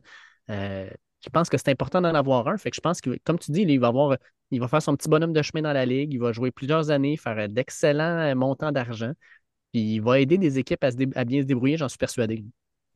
On le voit plus que jamais que c'est C'est rendu important d'avoir une bonne police d'assurance puis une bonne roue de secours là, comme deuxième corps arrière. Hey, en fin de semaine, c'est pas chic là, à voir qui euh, mm. va débuter euh, comme euh, la, à la position la plus importante à la, dans la N F L. Crime quoi, des gars, euh, Aiden O'Connell, euh, peut-être même P J. Walker encore, quoi, Brett Ripien qui se... qui s'arrange pour remplacer Stafford. Je comprends qu'il y a des blessés là-dedans, puis c'est des choses qu'on ne peut pas contrôler, mais... ça démontre que c'est important d'avoir quand même un bon deuxième corps arrière qui est prêt à prendre le relève à peu près n'importe quand. Ben, c'est rendu un must. Puis vous voulez vraiment me, me parler de ça, vous allez me blesser, là, les gars. Ouais, avec Kirk Cousins. Ah, ouais. Hein. Ah, tabarouette. Je... Ben là, vous êtes Ouch. correct, là, vous avez Joshua Dobbs. Là. Ouais, moi, ouais, ouais. C'est si on peut dire. Mais écoute, je suis curieux quand même. Je te dis pas que j'ai la foi en Jaron Hall. T'sais, c'est un choix de cinquième ronde, euh, un gars de B Y U qui faisait quand même bien. Là, quand Zach Wilson est parti, c'est lui qui a pris la relève et il n'était pas mauvais, loin de là, mais c'est tout un saut dans la N F L. Je pense pas qu'il va arriver quoi que ce soit avec ce gars-là. Tout ce que je dis, c'est que ça m'intrigue. C'est lui qui a le départ dimanche, même si les Vikings viennent d'aller chercher Dobbs. Euh, à moyen terme, là, je ne sais pas s'il va s'accrocher au poste, mais... Euh, tant qu'à faire jouer quelqu'un, je trouve que c'est intéressant. T'sais, il y a au moins quelque chose à faire avec lui, au moins du, du point de vue athlétique, à tout le moins. Euh, je pense quand même que, malheureusement, mon constat, c'est que ce soit Hall, que ce soit Dobbs, que ce soit n'importe qui d'autre, euh, la saison des Vikings, c'est pas mal euh, dans le fond de la bolle. Puis là, la question, je veux pas que tout le monde se demande, est-ce que vraiment Kirk Cousins a joué son dernier match en tant que membre des Vikings? Quand même dur de le voir ailleurs, avec tout ce qu'il a donné aux Vikings, malgré tous les fans, les gens qui l'ont blâmé. Je m'excuse, mais il a été très, très bon avec Minnesota. La problématique, évidemment, c'est de jouer avec la masse salariale, mais je pense ouais. que les bons D G sont capables de masquer ça dans la N F L, malheureusement. Il y a des façons de... contourner ces règlements-là. Mais quand même, un Kirk Cousins qui va tomber agent libre, là, facile qu'une équipe qui donne quarante millions annuels, là, c'est rendu ça les standards dans la N F L. Là. La seule question dans son cas, quant à moi, c'est qu'il va avoir trente-six ans en août. Euh, là, tu as une blessure qui est sérieuse pas à peu près. Là, je veux dire, c'est, c'est pas une foulure de la cheville. Euh, tendon d'Achille, ça peut être long. Ça peut, ils s'en remettent pas tout pareil. C'est sûr que lui, c'est pas un gars qui comptait sur sa mobilité. Donc, à ce niveau-là, c'est moins hypothéquant que si c'était Lamar Jackson là, ou Josh Allen. Euh, mais Kevin O'Connell disait cette semaine qu'il espère encore le revoir en mauve l'an prochain. Il espère signer une entente avec lui. Euh, je pense que le respect est réciproque. Puis Kirk Cousins, euh, je ne sais pas si vous avez le même feeling que moi. Je pense que Netflix, avec la série Quarterback, mm. a clairement rehaussé sa cote de popularité. Mais oui. Ouais, très bon point. Tu peux pas ouais, le moi, hate, c'est mon cas. Gars, moi, je tombais en amour, honnêtement, avec Kirk Cousins dans le voyant, en le voyant au quotidien, la quarterback. Là. Puis en voir à quel point c'est un gars dédié, puis un gars ouais. tellement respecté par ses coéquipiers. Là. Un gars simple qui magasine chez Target, même s'il est ultra millionnaire. Des petites choses de la vie comme ça. Euh, c'est pas, euh, c'était pas du patinage, là, quarterback, mais ça nous montre quand même les corps arrière dans leur vie de tous les jours, comment ils sont euh, en famille, comment ils sont hors du terrain, sur le terrain. Euh, Puis Cousins, euh, obligé de dire, là, Will, t'as les bons mots. Tu, tu tombes en amour avec lui carrément. Là, euh, il a, il, ça fait pas de lui un corps arrière euh, tout à coup là, qui est surhumain et que c'est le meilleur de la ligue. Là, c'est pas ça qu'on dit, mais sa cote de popularité, je pense, a monté en flèche.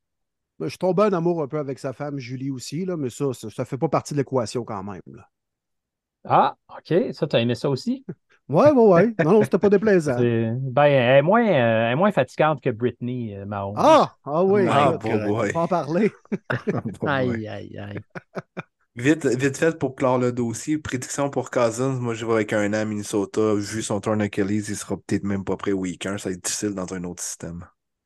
Ouais, ça a bien du bon sens pour moi aussi, c'est ce que j'imagine, tu sais, il va peut-être regarder à gauche, à droite, puis finalement il va se dire, on n'est jamais mieux euh, ailleurs qu'à la maison. Fait qu'il... Mm. Mais tu sais, c'est certain qu'à l'âge qu'il a, les Vikings vont commencer à penser au futur aussi, là, tu sais, peut-être au prochain repêchage. Quand même une belle cuvée qui s'en vient, d'après moi. Là. Euh, on parle beaucoup de Caleb Williams, mais il y en a d'autres. Mm-hmm. Euh, Drake May, Bo Nix, Michael Penix, euh, il y en a quelques-uns, là, Riley Leonard, J J McCarthy. Il y en a plusieurs qui vont intéresser, je pense, les équipes là, dans les deux premières rondes. Donc, les Vikings vont peut-être jeter leur dévolu sur leur futur corps. Mais il n'y aura pas un meilleur mentor en plus que Kirk Cousins. Il ne sera pas du genre, lui, à varger partout et à dire « Hey, qu'est-ce que vous faites là? Repêchez un jeune à ma place. » Je ne m'attends pas à des crisettes de diva. Je pense que ce serait la situation parfaite. Puis on parle de sa blessure qui est grave, là, mais on va voir Aaron Rodgers comment ça va se passer. Mais moi, je suis persuadé qu'il va y avoir un petit appel qui va se faire de la part de Kirk Cousins à Rodgers pour voir « Écoute, c'était qui ton chirurgien? Comment ça s'est passé? Comment tu c'est, fais ton rehab? » C'est fait déjà, oui. Ouais. C'est déjà c'est... fait. Ils se sont parlé.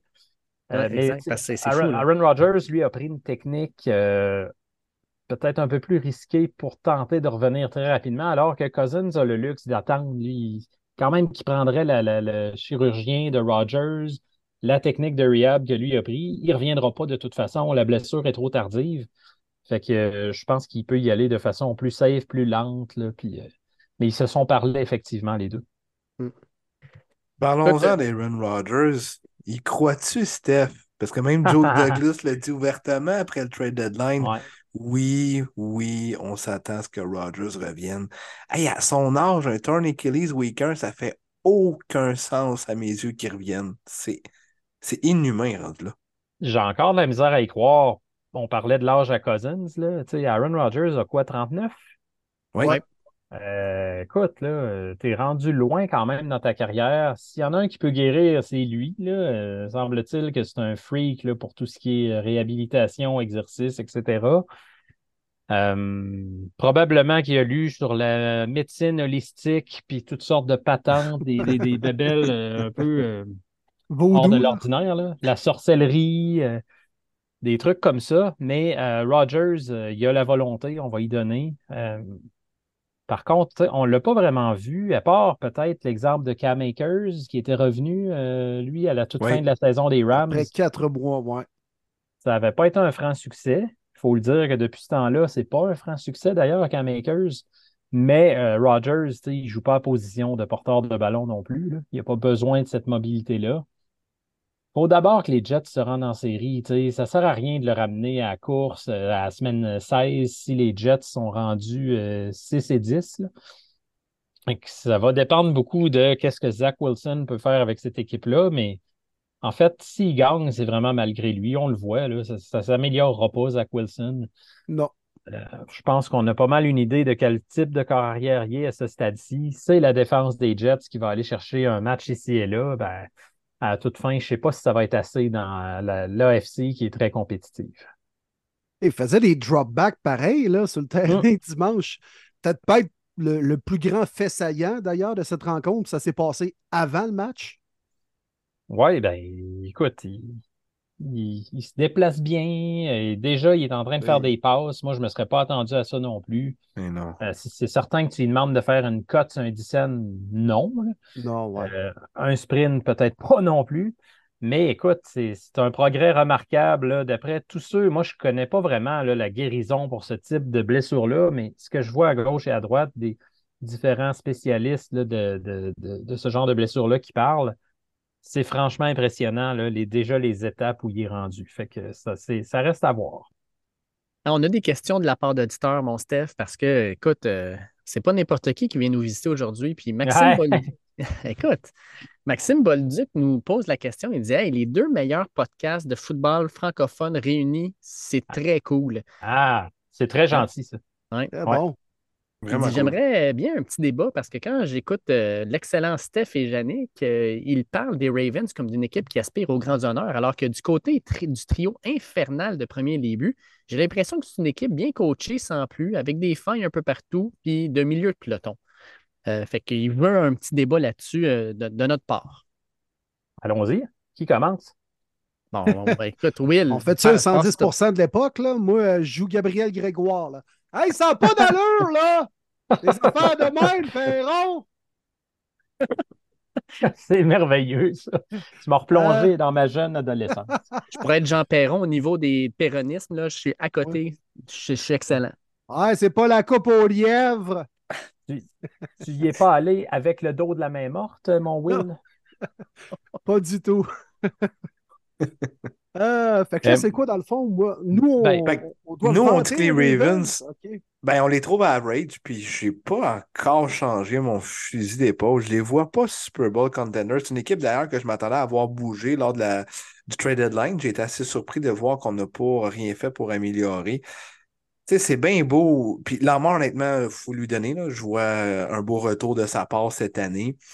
Mais euh, ça reste que le jeu au sol, je me pose encore des questions. C'est bien beau, Gus Edwards a fait trois touches en fin de semaine, mais je veux dire, c'est pas quelque chose qui m'impressionne. Je pense que j'aurais aimé voir justement une équipe de la sorte de signer un Fournette, d'ailleurs, qui a l'air tellement game shape déjà euh, du côté des Bills. On l'a vu en entraînement aujourd'hui. Euh, je sais pas, j'y crois pas, pas en tout à Gus Edwards puis Justice Hill rentrer en série. Oui, Lamar est capable de courir le ballon, mais quand même, tu veux pas lui donner un dix quinze porté contre des grosses défensives en playoff. L'attaque aérienne, outre Zay Flowers, qui est une recrue, rien ne me fait peur à part Mark Andrews, évidemment, top trois ouais. tight end. J'ai beaucoup de questionnements de ce côté-là. La défensive, les demi de coin, moi, je trouve que ça fait quand même dur. Euh, par contre, on a un bon front set. Euh, je ne comprends pas encore que les Bears ont échangé Roquan Smith. C'est sûr que c'était à sa demande, mais tableau qui est vraiment solide. Pour moi, il est top trois linebackers cette année dans la ligue. Il est vraiment, vraiment fort. J'ai beaucoup de questionnements pour les Ravens, malgré leur belle fiche. Euh, à mes yeux, je les vois pas Super Bowl contenders. Je sais que... Euh, c'est quoi le nom de l'auditeur déjà, Maxime? Maxime, oui, Maxime. Maxime voudrait un débat. Ce ne sera pas nécessairement un débat enflammé, parce que je ne suis pas en désaccord avec ce que Martin vient de dire. Là, ça fait plein de sens. Les Ravens vont aller tout simplement où Lamar va les mener. Puis Lamar joue très bien cette année. Ben, écoute, il complète soixante-dix pour cent de ses passes. Moi, je ne me serais jamais attendu à ça de lui. Euh, je pense qu'en Todd Monken, ils ont un coordonnateur offensif qui est peut-être plus varié que ce que Greg Roman amenait dans les dernières années. Fait que ça, c'est un plus. La défense qui joue très, très bien en ce moment. Euh, moi, j'avais des doutes sur cette défense-là parce qu'il avait affronté franchement des carrières médiocres depuis le début de l'année, des attaques qui ne faisaient pas grand-chose. Fait que je me disais... C'est bien beau, les Ravens, ils ne donnent pas de verge, ils ne donnent pas de points, mais je regardais les adversaires, je n'étais pas sûr.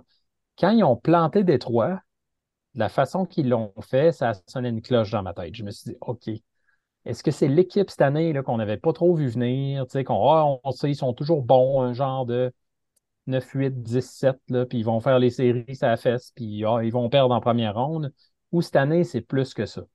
Quand je dis Lamar va, euh, ils vont aller où Lamar va les mener, c'est que est-ce que Lamar va tomber en morceaux à la semaine dix? Euh, est-ce qu'il va reprendre des mauvaises habitudes du passé? Puis on le sait qu'en série aussi, bon, il y a une fiche d'un et trois.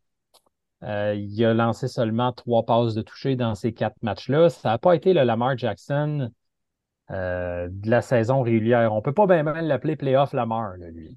Euh, non, non. Fait que c'est ça qui me fait peur du côté des Ravens, mais je considère qu'avec lui, ils ont quand même un des bons corps arrière du moment.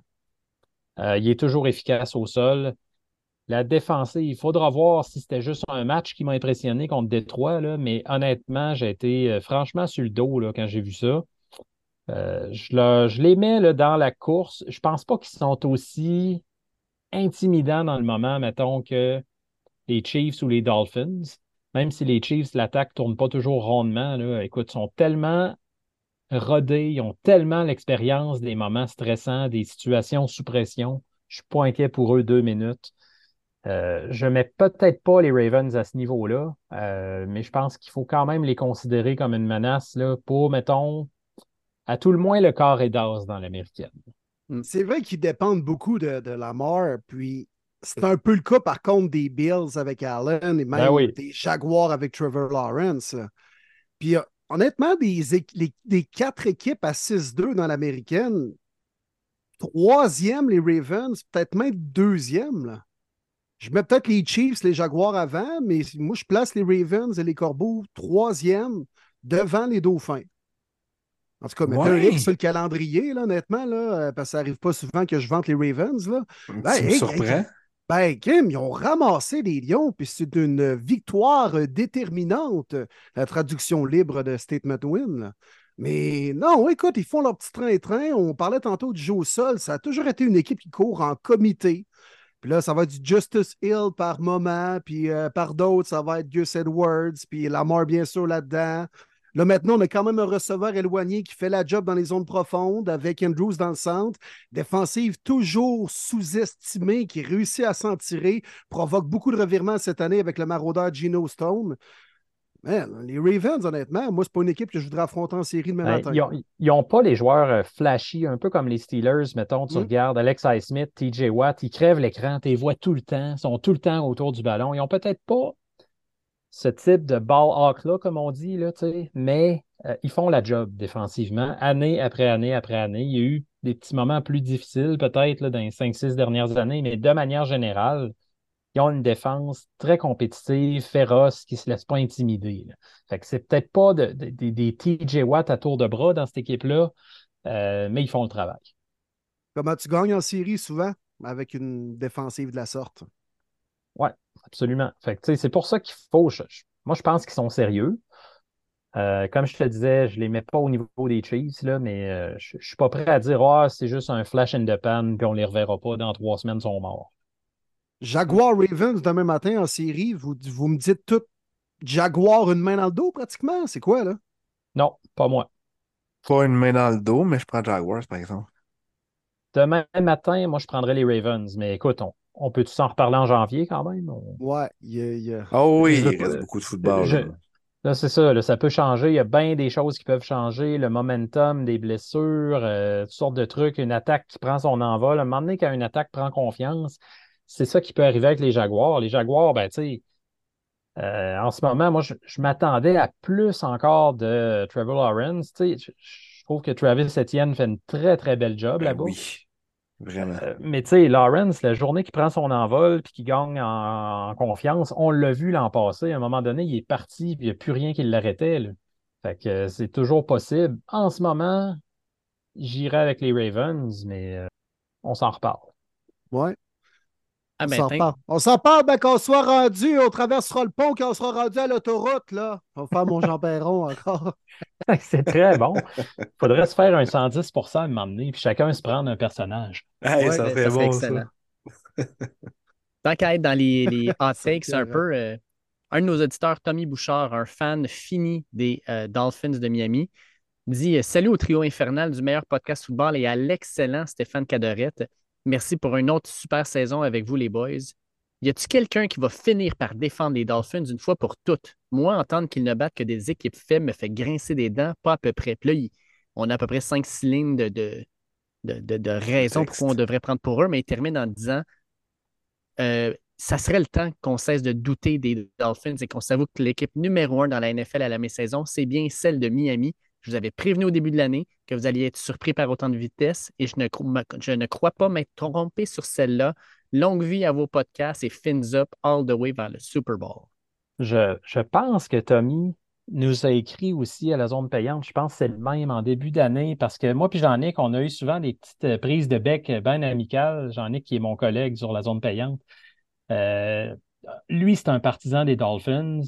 Tommy aussi, évidemment. Puis, euh, Tommy avait reproché à Jean-Nic d'être très négatif à l'endroit de ses Dolphins. Il ne croyait pas. Au début de l'année, on avait fait nos prédictions. J'avais dit que je voyais les Dolphins assez gros cette année avec leur vitesse et tout. Puis lui, il me disait ah, ils n'ont pas de profondeur. Puis Tommy avait été bien insulté de ça. Euh, moi, je continue de croire aux Dolphins. Euh, le point, par contre, Tommy, on n'a pas le choix à date de dire qu'ils n'ont pas battu de très grosses équipes. C'est quand même vrai. Puis le, le point, c'est qu'ils ont perdu à plate couture contre les Bills et contre les Eagles. Ça n'a pas été trop facile non plus. Euh, ça ne veut pas dire que ce n'est pas une bonne équipe. Ça ne veut pas dire qu'ils ne battront pas des grosses équipes. Mais en ce moment, à l'heure où on enregistre, euh, c'est un fait. Ça se peut que dimanche, ils torchent les Chiefs. On ne le sait pas en Allemagne, là, ce qui va arriver. Mm. Euh, ce serait très beau. Ils ont une très grosse fin de calendrier, les Dolphins. Je pense qu'ils jouent contre les Ravens, les Bills et euh, une autre grosse équipe. Là, trois, trois matchs de suite là, en toute fin de calendrier pour les Dolphins. On va vraiment savoir de quel bois ils chauffent rendu là. Euh, mais euh, c'est, c'est pas parce que, mettons, on va dire ah, euh, à date, contre les grosses équipes, ça a été plus difficile, qu'on dit que c'est une équipe de pas bon, puis qu'ils vont être démasqués, puis que c'est des imposteurs. Je pense qu'il y a une marge. Les Dolphins sont extrêmement rapides. C'est l'équipe de loin la plus explosive de la Ligue. On n'aurait jamais pensé dire qu'une équipe pouvait être plus explosive que les Chiefs d'il y a quelques années, mais ils sont encore plus, je pense. Euh, avec Waddle, avec Hill, avec Raheem Mostert, avec euh, Echan, mais qui reviennent. Là, et il ne mm-hmm. sera pas éternellement sur la liste des blessés. Ils sont extrêmement difficile à contenir. Là. Puis euh, je pense que la défensive peut s'y mettre aussi. Là. C'est, c'est peut-être pas les résultats que tout le monde pensait avec l'arrivée de Vic Fangio, euh, mais c'est loin d'être mauvais non plus. Puis euh, écoute, ça, ça peut s'améliorer en cours de route encore. Ouais, ils vont et... jouer contre les Cowboys aussi, c'était l'équipe que tu cherchais. Ah, et voilà, c'est bon. Mm. Puis Jets deux... avant ça quand même, là, tu as deux games de division pour terminer la saison, dont deux gros tests, Cowboys et Ravens aussi, là. La, ouais, on va voir, la division euh, S de l'A F C, euh, c'est très drôle la division S de l'A F C, hein, parce que tu as euh, les Bills qui battent les Dolphins, qui eux battent les Patriots, qui eux battent les Jets, puis qui eux battent les Bills. C'est, c'est, c'est comme ça, hein, ça se joue sur le terrain. C'est vraiment drôle, mais c'est comme ça que ça se passe dans cette division-là cette année à date. Euh, c'est très intriguant de voir ce qui va se passer là. Ben, ils peuvent nous le prouver en fin de semaine, les Dauphins. Oui, tout à fait. Mmh. Moi, je n'en démords pas. C'est une très bonne équipe. Pourra nous montrer de quel bois il chauffe dans le poêle. T'es en feu, mon Will. Ah oui, je suis parti. Jean Perron m'inspire. Y a-tu des petits oh. Roman Coke cachés, là? Ah!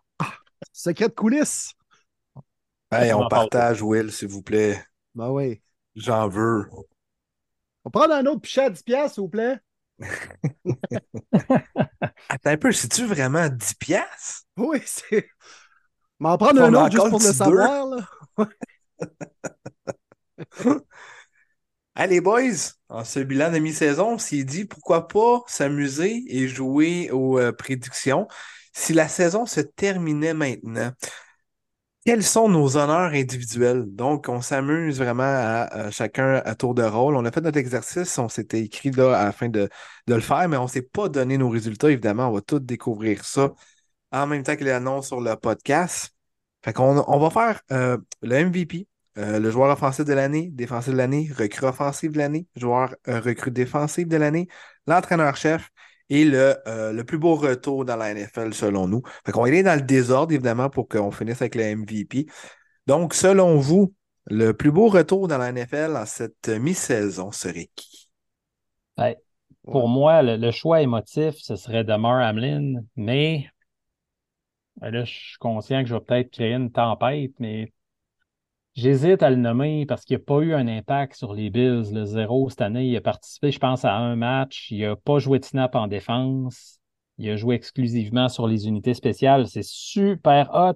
C'est un survivant. Mais pour moi, le retour de l'année, ça implique un impact sur ta, ta formation, là. En tout cas, c'est comme ça que je le vois. On a le droit de diverger parce que je, je vois que pour plusieurs, c'est comme un choix. OK, ça, tu ne te poses pas de questions, ça revient à Damar Hamlin, that's it, on n'en parle plus, je respecte ça. Pour moi, si tu parles d'un joueur qui a vraiment un retour, un impact monstrueux sur son équipe cette année, qui même doit être considéré dans la discussion pour le M V P, c'est Tua. Ouais. Euh, les, les, les problèmes de commotion cérébrale qu'il y a eu l'an passé, c'est connu. D'ailleurs, ce n'était pas sa première saison euh, où il dealait avec des blessures. Je trouve que cette année, il est en santé, il est focus. Il est vraiment bon. Euh, c'est un atout majeur pour les Dolphins. Pour moi, c'est le retour de l'année. J'allais exactement à la même place, moi aussi. Tua, pour moi, c'est celui qui fait le plus gros, euh, le plus, la plus grande différence semaine après semaine pour les Dolphins. Puis, ouais, euh, joueur de joueur, euh, le plus beau retour pour moi, c'est lui. Peux-tu y aller, Marty? Oui, vas-y, mon, mon Will, je te laisse y aller. Parfait. Moi, euh, tabarouette, on dirait que je suis de leur côté ce soir et que je les vende sur le podcast cette semaine, mais je vais le donner à Lamar Jackson. Un bon la choix. Fa- la façon dont ça s'est terminé en fin de saison dernière, même euh, euh, les, les tensions entre lui et l'organisation, je sais que ça ne fait pas nécessairement partie du trophée, mais bon, il n'a t- pas terminé la saison, il n'a pas joué en série, puis il est revenu en force cette année, puis c'est vraiment un gars, justement, comme t'expliquais, Steph, tantôt, qui fait la différence pour son équipe et qui a un impact réel. Donc, je vais le dominer à Lamar, moi, pour ce stade-ci de la saison. Nice. Ben, on va être euh, deux contre deux, mon Will. C'est exactement mon choix. Lamar mm-hmm. Jackson, c'est lui que j'avais inscrit sur ma feuille. Euh, parce que je pense, puis je, on, quand on a joué à nos jeux des prédictions, moi, je voyais les Ravens, peut-être une surprise, finir dernier dans leur division. Euh, je n'y croyais vraiment pas. Euh, la façon que, justement, ça s'est terminé, tout ça, oui, il y a eu son fameux contrat, mais c'était awkward, c'était bizarre. Tu te mm. présentes pas, même s'ils jouent pas sur la route en, en play-off, reste chez eux. C'était tout comme vraiment bizarre. Puis je pense qu'on a tout effacé ça. On a engagé Tal Monckins, on a dit, garde, on, on, on veut vraiment euh, changer, on va jouer du spread, on va te donner les meilleures façons à ce que tu redeviennes le Lamar qu'on veut. Puis on, on te dit, t'es notre joueur de franchise. Puis ça fonctionne à date, il faut se le donner jusqu'à, jusqu'à la mi-saison. Euh, il peut être dans la course, lui aussi, au M V P, à mes yeux, Lamar Jackson. Il ne commet pas beaucoup de revirements. A l'air plus aussi euh, impact hors terrain, je trouve. T'sais, il est plus euh, vétéran, capitaine. Il veut être le leader. Il veut vraiment que les gars euh, embarquent dans le système avec lui. C'est ce côté-là, moi, qui m'impressionne vraiment là, avec Lamar cette année. Puis... Euh, il veut, tu sais, tu le vois qu'il veut gagner, il veut que ça soit son année. Fait que je le donne à Lamar le, le plus beau retour. Euh, juste avant de passer au prochain, les gars, là, euh, j'ai une petite question pour vous. Puis tirez-moi des tomates si je le mérite, là. Mais j'ai quand même pensé à Russell Wilson pour ce prix-là, moi, honnêtement. Euh, écoute, j'y ai pensé moi aussi, je suis mm-hmm. d'accord. Il est dans les candidats. Puis un autre, moi, que je voudrais souligner. Il n'y a pas des grosses stats, là. C'est un peu un cas à la, à la Damar Hamlin, mais euh, je salue quand même le retour de John Mechie, un receveur canadien avec mm-hmm. les Texans qui a survécu oui. à la leucémie. Ouais. Euh, je pense que ça vaut juste la peine de le mentionner. On ne s'éternisera pas. Je pense que le gars n'a même pas euh, dix catchs là, cette année. Mais quand même, écoute, euh, salutations à John Mechie. C'est beau euh, ce qu'il a accompli. Absolument. Absolument. Euh, l'entraîneur-chef à ce bilan de mi-saison, selon vous, messieurs, Steph, on commence avec toi. Euh, à la fin de l'année, là, c'est sûr que ça va être un entraîneur d'une équipe qui amène habituellement je, que l'équipe ne va jamais en série, puis que là, bon, il y a eu une belle progression. C'est souvent ça qu'on récompense. Regarde, l'année passée, c'était, c'était pas Brian Daboll, je pense, avec les Giants. Oui, oui. C'est souvent ça qui arrive. Le candidat parfait en ce moment, non seulement il est en voie d'amener son équipe en série, mais de façon assez dominante, là, à moins que le cours de la saison change beaucoup. Euh, mais écoute, j'aurais jamais pensé dire ça un jour. Dis-les, Steph, dis-les. Mes hommages au, euh, au coach des Lions, Dan Campbell. Oui, oui, monsieur. Lion bleu. Lion bleu. Ça me fait plaisir d'entendre ça. J'aime ben, ça. Écoute, je, je le faisais vraiment pas pour toi, Dave. Là, je suis conscient que. Tu veux que le faire touche... pleurer. Tu veux le faire je pleurer touche... comme Dan ben, Campbell, justement. J'aime, j'aime toucher une corde sensible, là, mais euh, écoute, non, euh, moi je le fais parce que c'est. On a tellement ri de lui aussi, sa conférence de presse d'introduction, rappelez-vous, là, « We're gonna bite some kneecaps », puis euh, il avait l'air d'un entraîneur de dix-neuf cent trente-deux. Euh, mais écoute, force est d'admettre, là, deux ans plus tard, qu'il a fait tout un job avec cette équipe-là. Les joueurs achètent sa culture, sa façon de faire. Euh, bravo, Dan Campbell est mon choix. Cool. De mon côté, moi, je vais aller euh, dans une autre division.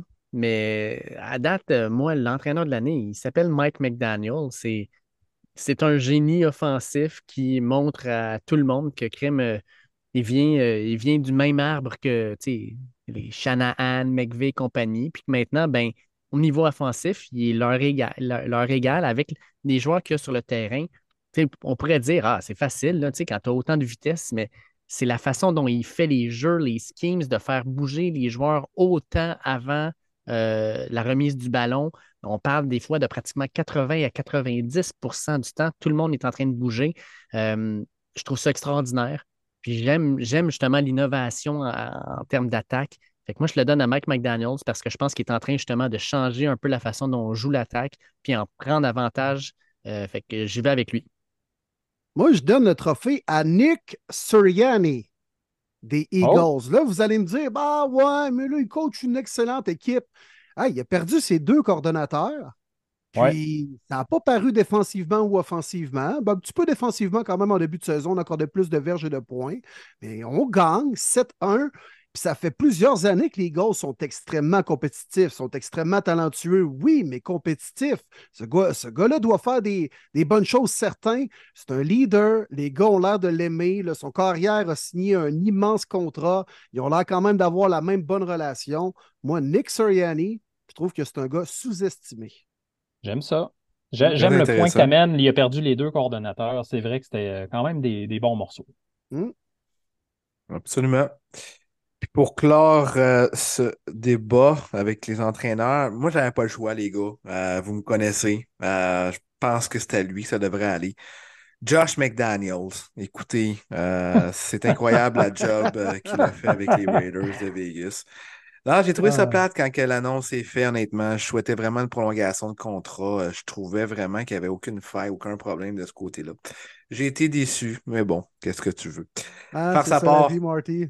Ouais, exact. Non, moi, je le donne à Dan Campbell. Euh, non seulement que les gars achètent le système, mais quand même, imaginez-vous qu'il y a quatre recrues partant, mais quatre recrues qui donnent un impact incroyable. Dans les dernières semaines, ouais. C'est Jamar Gibbs. Depuis le début de l'année, c'est Sam Laporta, qui est probablement top trois tight end présentement. C'est fou, là. Puis c'est rare qu'un tight end, un ailier rapproché, recrue ait un impact. Ça fait des années que je n'ai pas vu ça. Ça prend toujours deux à trois ans avant d'avoir un impact. Lui, il l'a à partir de la semaine un. Tu as un Jack Campbell en défensive qui est partout, qui a le nez au ballon, qui est prêt à plaquer tout ce qui bouge. Puis tu as un Brian Branch qui est probablement le meilleur D B dans le top trois de D B.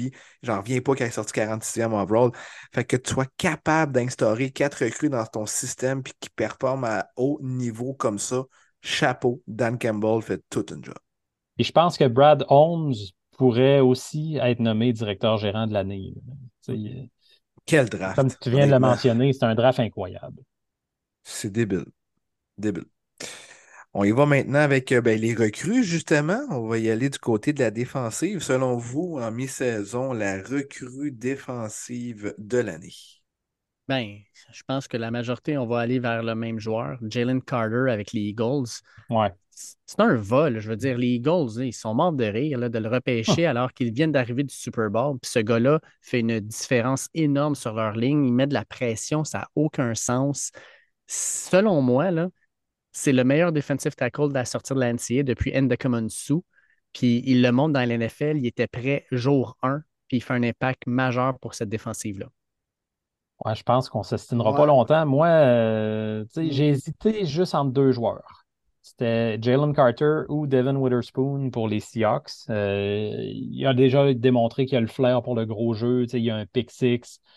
Euh, il y a deux sacs du corps. Ça démontre que les Seahawks peuvent aussi l'amener en situation de blitz. Mais Jalen Carter, l'impact est juste trop important. Là. Tu, tu mentionnais, Dave, avec raison, la pression qu'il applique. Euh, c'est que il y a les sacs du corps. On voit souvent cette statistique-là. Ah, Jalen Carter, à date, il y a trois sacs et demi. Oui, ça, c'est bien. Mais ce qui m'impressionne beaucoup plus euh, avec lui, c'est qu'il euh, y a vingt-huit pressions déjà depuis le début de la saison. Euh, écoute, là, vingt-huit pressions, ça veut dire que tu es souvent en face du carrière adverse. Pour moi, ben, c'est la, la différence. Il y a trop d'impact. C'est un scandale que ce gars-là soit ramassé à Philadelphie. Euh, si ce n'était pas de son histoire de, de, de, de course de char un peu imbécile, c'est clair que ce gars-là sortait top trois, top cinq au plus, au plus loin. Là, euh, là les Eagles l'ont ramassé quoi? Comme un, un déchet qui traînait en neuf? C'est incroyable. Incroyable. The rich get richer. Ouais. C'est, c'est dommage puisque je pense qu'un gars comme Christian Gonzalez aurait pu faire partie des candidats. Oui, ouais, il était très parti, bien parti. Mm. Mais euh, là, c'est clair que euh, ce ne sera pas lui. Donc, euh, vous l'avez dit, vous l'avez dit, c'est le, c'est le premier au sommet de la liste. Oui, euh, je l'avais aussi, mais j'avais le goût de faire un peu différent. Je m'attendais à ce genre de, de, de réponse. Mais moi, j'ai avec Devin Witherspoon. Je capote encore à son match. Souvenez-vous, Will, je m'en souviens qu'on avait jasé beaucoup, toi et moi. Week quatre, Monday Night Football à New York contre les Giants, il était partout. Et on parle d'un, d'un demi-de-coin recru. Il était là en coverage, il était là en man, il était là en zone, il était là en blitz, il était là en run support. J'étais comme « My God! » Je ouais. me souviens du fameux « Legend of Boom ». Euh, c'est exactement ça. C'est un vrai membre des Seahawks. Le fit est parfait entre les deux parties. Même si c'était le choix qui appartenait aux Broncos, j'aurais beaucoup aimé l'avoir, Pat Surtain. Mais euh, il est incroyable sous Pete Carroll. C'est parfait pour lui. Euh, les dernières semaines, il a encore contribué. L'impact qu'il a, c'est assez euh, impressionnant. J'espère juste qu'il va avoir une longue carrière parce que à la façon qu'il joue physique comme ça, des fois, ça raccourcit les années. Mais pour l'instant, euh, pour moi, il y a un gros, gros impact dans la défensive des Seahawks. Maintenant, recrue offensive de l'année, ça, j'ai, je pense qu'on va avoir plus de choix que, que, mm-hmm. que l'unanimité. J'ai vraiment hâte de voir euh, vos, euh, vos décisions. Voilà, c'est, Steph, on sait pas mal aussi que tu vas t'en aller, je pense. Ah, même pas. Non. Même pas. Je peux ah, pas y aller. Ouais. Non, je peux pas y aller avec mon cœur. Ah. Ben là. Ben, c'est ben, un choix quand même aussi. Bon. Ben, mais oui. même, ben, j'espère. Même, même si je choisissais Jordan Addison, j'aurais pas le choix de considérer Puka Nacua aussi. Là. Il est quand même sur un pace historique avec soixante et une réceptions, oui. sept cent quatre-vingt-quinze verges. Jordan oui. Addison, c'est quand même les touchés. Là. Il est rendu à sept touchés, mais beaucoup moins d'attrapés. Ben, pas beaucoup moins, là, cinquante-deux, mais moins de verges aussi, quatre cent quatre-vingt-deux. Tu as quand même un trois cents verges de moins. Écoute, je vais y aller, moi. Ça peut changer parce qu'il y a eu un petit ralentissement depuis une semaine ou deux, mais je vais conserver le choix que j'avais dit au départ, euh, C J Stroud. Parce oui. que la position, je le sais que c'est pas comme s'il brûle la ligue, mais il joue bien. Il a complètement métamorphosé là, les, les Texans cette saison. Écoute, ils ont trois victoires, c'est le même total que l'an passé déjà. Ils sont beaucoup plus présentables à l'attaque. Euh, écoute, tu regardes sa moyenne de verges par match, deux cent cinquante-sept, il est huitième dans la N F L. Tu sais, ça, c'est plus que Brock Purdy, Joe Burrow, Lamar Jackson, Trevor Lawrence. Il fait très bien à ce niveau-là, avec pas tant de munitions que ça. Des très jeunes receveurs, que ce soit Tank Dell, Nico Collins. Euh, c'est, c'est pas un arsenal à tout casser. Neuf touchés, une interception, protège très bien le ballon. Euh, ben, je vais lui donner mon vote. Écoute, ça c'est, c'est... on pourrait avoir quatre choix différents, il serait bon les quatre, euh, mais ça va être mon choix. Ouais, moi, je vais prêcher pour ma paroisse, les boys. Je vais aller différent, mais je vais aller chercher Sam Laporta. Très bon. Tight end. Ouais, ouais. Moi, je, moi, je, je trouve que ce gars-là, tu sais, souvent on dit les tight ends, c'est une position qui est longue à développer. C'est des gars qui vont prendre deux, trois, quatre ans parce que c'est pas juste d'attraper le ballon, c'est de bloquer. Sam Laporta, euh, je trouve que dès la première semaine, ce gars-là était déjà impliqué énormément dans l'attaque. Euh, oui, il y a des belles pièces autour de lui pour le supporter, mais il, fait un, il a un impact majeur sur cette attaque-là. C'est rendu non seulement la couverte de sécurité de Jared Goff, mais c'est un gars aussi qui est capable d'aller chercher les gros jeux. Un gars qui n'a pas peur du contact.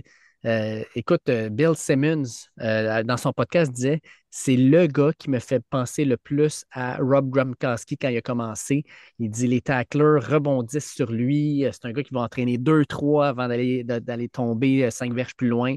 Euh, » Je l'adore, je l'adore, puis je suis content qu'il soit sur mon équipe euh, parce que je pense que je vais l'aimer longtemps. Même numéro Gronk en plus. Hein? Oui. Oui, oui. Tout est dans tout. Euh, moi, je, ben, je, si je pouvais le donner juste pour la première moitié de saison, je le donnerais à Jordan Addison. Or, ce ne sera pas lui à la fin de la saison, parce que j'ai l'impression que sa production va réduire dans les prochaines semaines. Ouais. Puis là, il y a J J qui va revenir aussi au jeu. Euh, ça va être soit Dobbs ou Hall. Fait que, c'est ça. Sa production va réduire. Fait que je vais aller dans le même sens que toi, Steph, avec C J Stroud. Puisque c'est quand même pas évident d'arriver dans la N F L comme carrière recrue, de performer, de ne pas lancer d'interception comme il le fait en début de saison avec une séquence incroyable. Fait que pour toutes les raisons que tu as énumérées tantôt aussi, je vais le donner à Stroud. J'étais sûr qu'Addison sortirait. Il était dans mon top trois, euh, tout comme C J Stroud, mais vous le savez, ça fait longtemps. Euh, ça fait longtemps que j'en parle, même avant le draft, même avant qu'ils soient un membre des Lions. Je pense que je ne surprends personne ici du trio. La la la la la la la Porta, que j'aime bien appeler. Écoute, euh, l'impact qu'il y a, on le sait, les gars d'Iowa, ça performe dans la N F L. On pense au George Kittle, T J Hockenson, euh, Noah Fenn même par moment. Puis là, maintenant, tu sembles en Porta. Déjà quarante-trois catch. Si on va calcul vite, vite, vite, et sur un pace, un quatre-vingts catch euh, pour un tight end recru, c'est incroyable d'avoir un ouais. impact aussi rapide. Moi, ça me fait capoter. Euh, on parlait beaucoup de Dalton Kincaid, puis là, on le voit que ça commence à, à, à marcher son affaire, puis on n'était pas inquiet, mais la Porta, c'est dès la semaine un. Moi, c'est ça qui m'a vraiment impressionné. Euh, sur la route à Kansas City, avec des gros catchs importants pour les first down, j'étais comme, OK, ils vont vraiment l'impliquer à partir de maintenant. C'est assez incroyable. Fait que euh, c'est vraiment pour ces raisons-là, c'est rare de voir Nelly rapprocher, avoir un si gros impact. Et euh, je me le cache pas, c'est un joueur que j'aime beaucoup, que je suis très fier d'avoir repêché dans mon dynastie. Y a-t-il un Nelly rapproché qui a déjà gagné ce trophée-là? Je pense. Oh, ben, j'ai pas été voir. Hein? Bonne question, j'en ai aucune idée. Même des gars dominants, là, tu sais, à leur première saison. Bon, je vais sortir la liste vite. Wrong, Kelsey, ça a été un peu plus lent à démarrer au niveau statistique, là, mais même à l'époque, un Tony Gonzalez ou Gates et compagnie, ça n'a jamais gagné ce trophée-là. Non, c'est des receveurs, ouais, des running backs et des ouais, corps arrière. Exact. Il y a un fullback ouais. en soixante et onze soixante-douze, Franco Harris. Hum. Mais ouais. jamais, jamais taille. Ouais, juste des running backs, des Q B ou des wide, ouais. Juste ça. Il faut se rappeler qu'à cette époque-là, tu sais, tu parles de Franco Harris, euh, les fullbacks n'étaient pas utilisés comme ils sont aujourd'hui. Ils portaient autant la balle que les halfbacks. On est d'une autre époque complètement. Franco Harris avait des mille verges par saison. Mm. Euh, ça n'arrivera plus un fullback recrue de l'année. Non, ouais, non, le non. dernier de cette, cette, cette génération-là, c'est... Honnêtement, si ça arrive, Steph, ouais, ça là, je te paye douze pichets à dix piastres. Ah, peut-être même des plus chers que ça. Là. Écoute, ouais. le, moi, le dernier ferait fullback de, de ce genre de, de, d'époque-là qu'on a vu. Je ne pensais pas qu'on parlerait de fullback à soir, c'est drôle. C'est, euh, moi, j'irais avec Mike Allstott, avec ouais, les ouais, Bucks au box. Début des années deux mille. Mm. Euh, Lorenzo Neal avec les Chargers. Ouais, aussi un peu. Mais tu sais, Allstott avait vraiment un style euh, rentre dans le tas, puis il pouvait être efficace autant que Warwick Dunn. Là. C'était hallucinant. Il n'y avait pas de coups, il y avait juste des trapèzes. Effectivement. Ça aussi, c'est, c'est quelque chose. Ouais, le mettre à terre, là, c'était, c'était d'impact ou rien pantoute. Sinon, tu te magasines une commotion cérébrale. Ouais, des casques à ouais. casque. M'ennuie pas tant que ça, des fullbacks, par contre, les gars.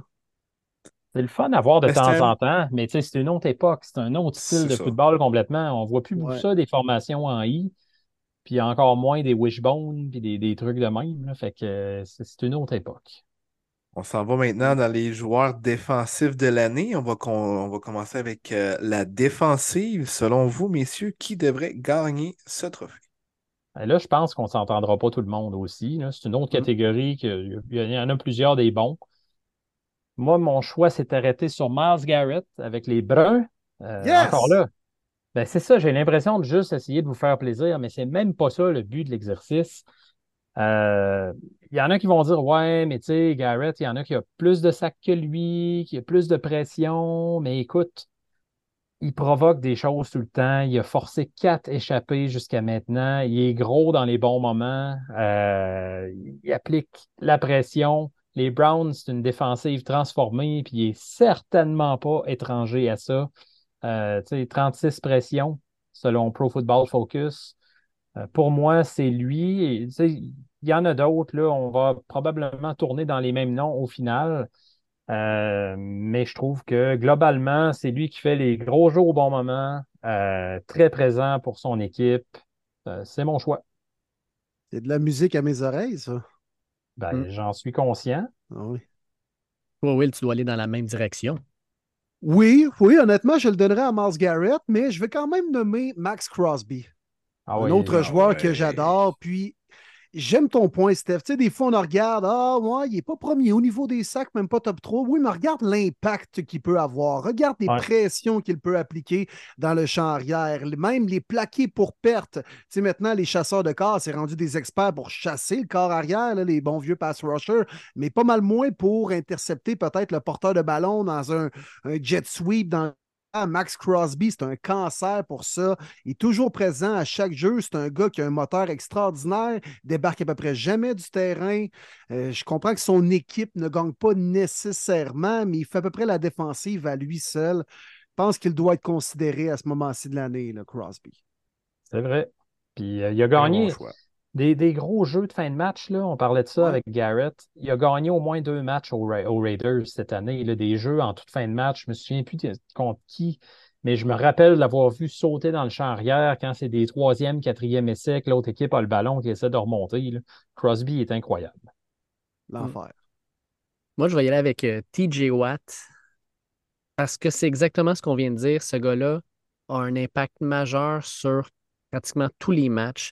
Quand les Steelers gagnent, T J Watt est au centre d'un jeu majeur en défensive, que ce soit un sack, un forced fumble, une interception, il fait tout. Et ce gars-là est tellement central que lorsqu'il quitte l'équipe, on l'a vu par les années passées, les Steelers s'effondrent. Euh, encore cette année, il est en grande forme, il est dominant. Fait que j'y vais avec T J Watt de mon bord.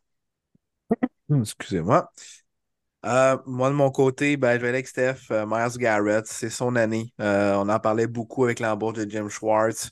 Euh, on veut que ce soit notre joueur de franchise, surtout du côté de la défensive, on le voit. Euh, Superman, vraiment, c'est son, c'est son surnom, surtout sur son bloc euh, field goal qui est... J'en reviens pas encore, je l'ai regardé, je sais pas combien de fois la clip, voir qu'il n'a jamais touché ou effleuré le dos de son gars en avant de lui, ça n'a aucun sens d'être athlétique comme ça. Puis euh, il est en santé, euh, puis je, il le savait, puis les, les Browns lui ont demandé, il faut que tu sois notre homme cette année, on veut vraiment, vraiment euh, aller loin. Euh, donc, euh, Myles Garrett qui est euh, hallucinant. This is his time, comme on dit. Ouais, ben, il est rendu là. Après Watt, il y a deux ans, Bosa l'an passé, il est rendu là, à rentrer dans cette catégorie-là. Oui. Oui, absolument. Puis, euh, puis l'an prochain, ça va être Aiden Hutchinson. Oh, oh, j'aime ça. C'est bon, j'aime ça. ça. Euh, c'est écoute, rendu, c'est c'est bon rendu ça. Vraiment un trophée de, d'ailier défensif de, de, de gars qui font des sacs pareil. On s'entend, là? Oui, c'est ben, ça. C'est... Des, des gars qui. Parce qu'ils dérangent tellement le plan de match. Ouais. Sinon, ça ben, te prend une année. Euh, un, un corner qui a une année extraordinaire. T'sais, on se rappelle de, des années de Darrell Revis, entre autres, ou Charles Woodson. Mais ça ne court pas les rues des... qui ont autant d'impact que ça, autant dominant. Euh, c'est pas si évident. Ben, on est dans l'air que les top trois, c'est clairement carrière, le fameux blindside, puis le pass rusher. C'est, c'est là qu'on est.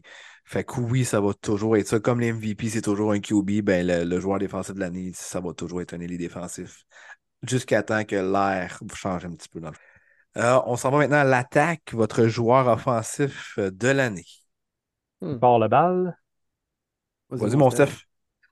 Euh, moi, ça va être C M C, le bon vieux Christian McCaffrey. Oh. Euh, écoute, il y-, y en aurait d'autres là, qui sont euh, peut-être encore plus explosifs, mais on-, on verra quand on sera rendu au M V P.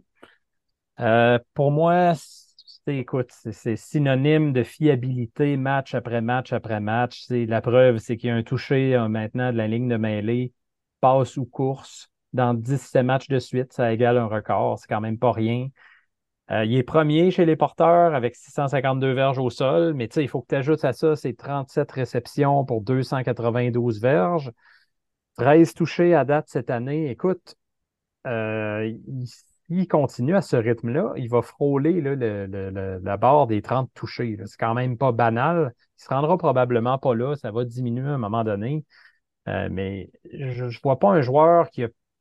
Il n'y a pas beaucoup de joueurs qui ont plus d'impact là, sur l'attaque d'une équipe en termes de, de participation, au sens où Christian McCaffrey, si tu regardes les gains totaux des Niners, c'est trente pour cent de l'attaque des Niners. C'est autant en course que passe.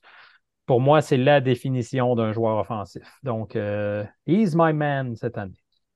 Quoi, dix-sept matchs de suite avec un touché? Exactement. Ça n'a pas de sens, oui. Là. Taparouette. Oh, c'est une machine. Oh, puis, on va se croiser les doigts, il est en santé. Je pense que la N F L a besoin que des gars comme lui soient en santé pour redorer un peu la position de porteur de ballon. Ma vieille position de, de jadis quand je jouais. J'aime ça quand un bon porteur a autant d'impact. Fait que j'avoue que je suis un peu biaisé. That's it. Puis, euh... mais c'est, c'est écrit dans le script. C'est ça, Steph, cette année.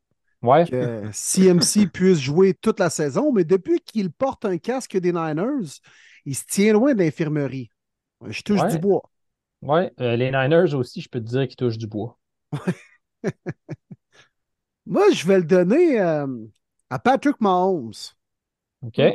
Oui, parce que c'est Patrick Mahomes. C'est aussi simple que ça. Mais tu sais, quand on parle vraiment de joueur qui fait la différence, je pense qu'on peut le dire. Il n'a pas l'air même d'être à son plein potentiel actuellement. Ben là, clairement pas malade comme un chien à Denver dimanche. Mais euh, j'ai l'impression que la machine des Chiefs va, va se mettre en marche encore plus dans les prochaines semaines. C'est tout le temps ça. C'est ça. Les, les Chiefs, là, attendez que le mois de novembre arrive, la mi-novembre, puis ça devient les Chiefs. C'est, ouais. c'est, tu, fais, tu fais très bien de le dire. Ils sont déjà six deux pareil. Ils sont déjà dans une bonne position. Fait que... Non, fait que je le donne à Mahomes là, pour ces raisons-là. Moi, je... Je, je vais le donner à, à Taylor Swift, parce qu'on a vu la statistique. Quand oh, il présente ben au oui. match, Travis Kelce, cent sept virgule cinq verges par mm. match. Quand elle est absente, quarante-sept virgule cinq verges par match. Elle a un impact majeur sur les performances de son homme. Ben c'est les gars, c'est comme quoi. Quand on joue à Balmol un mardi soir de juillet, quand ta blonde est dans les estrades, là, t'es, t'es toujours plus confiant au bâton. Hein.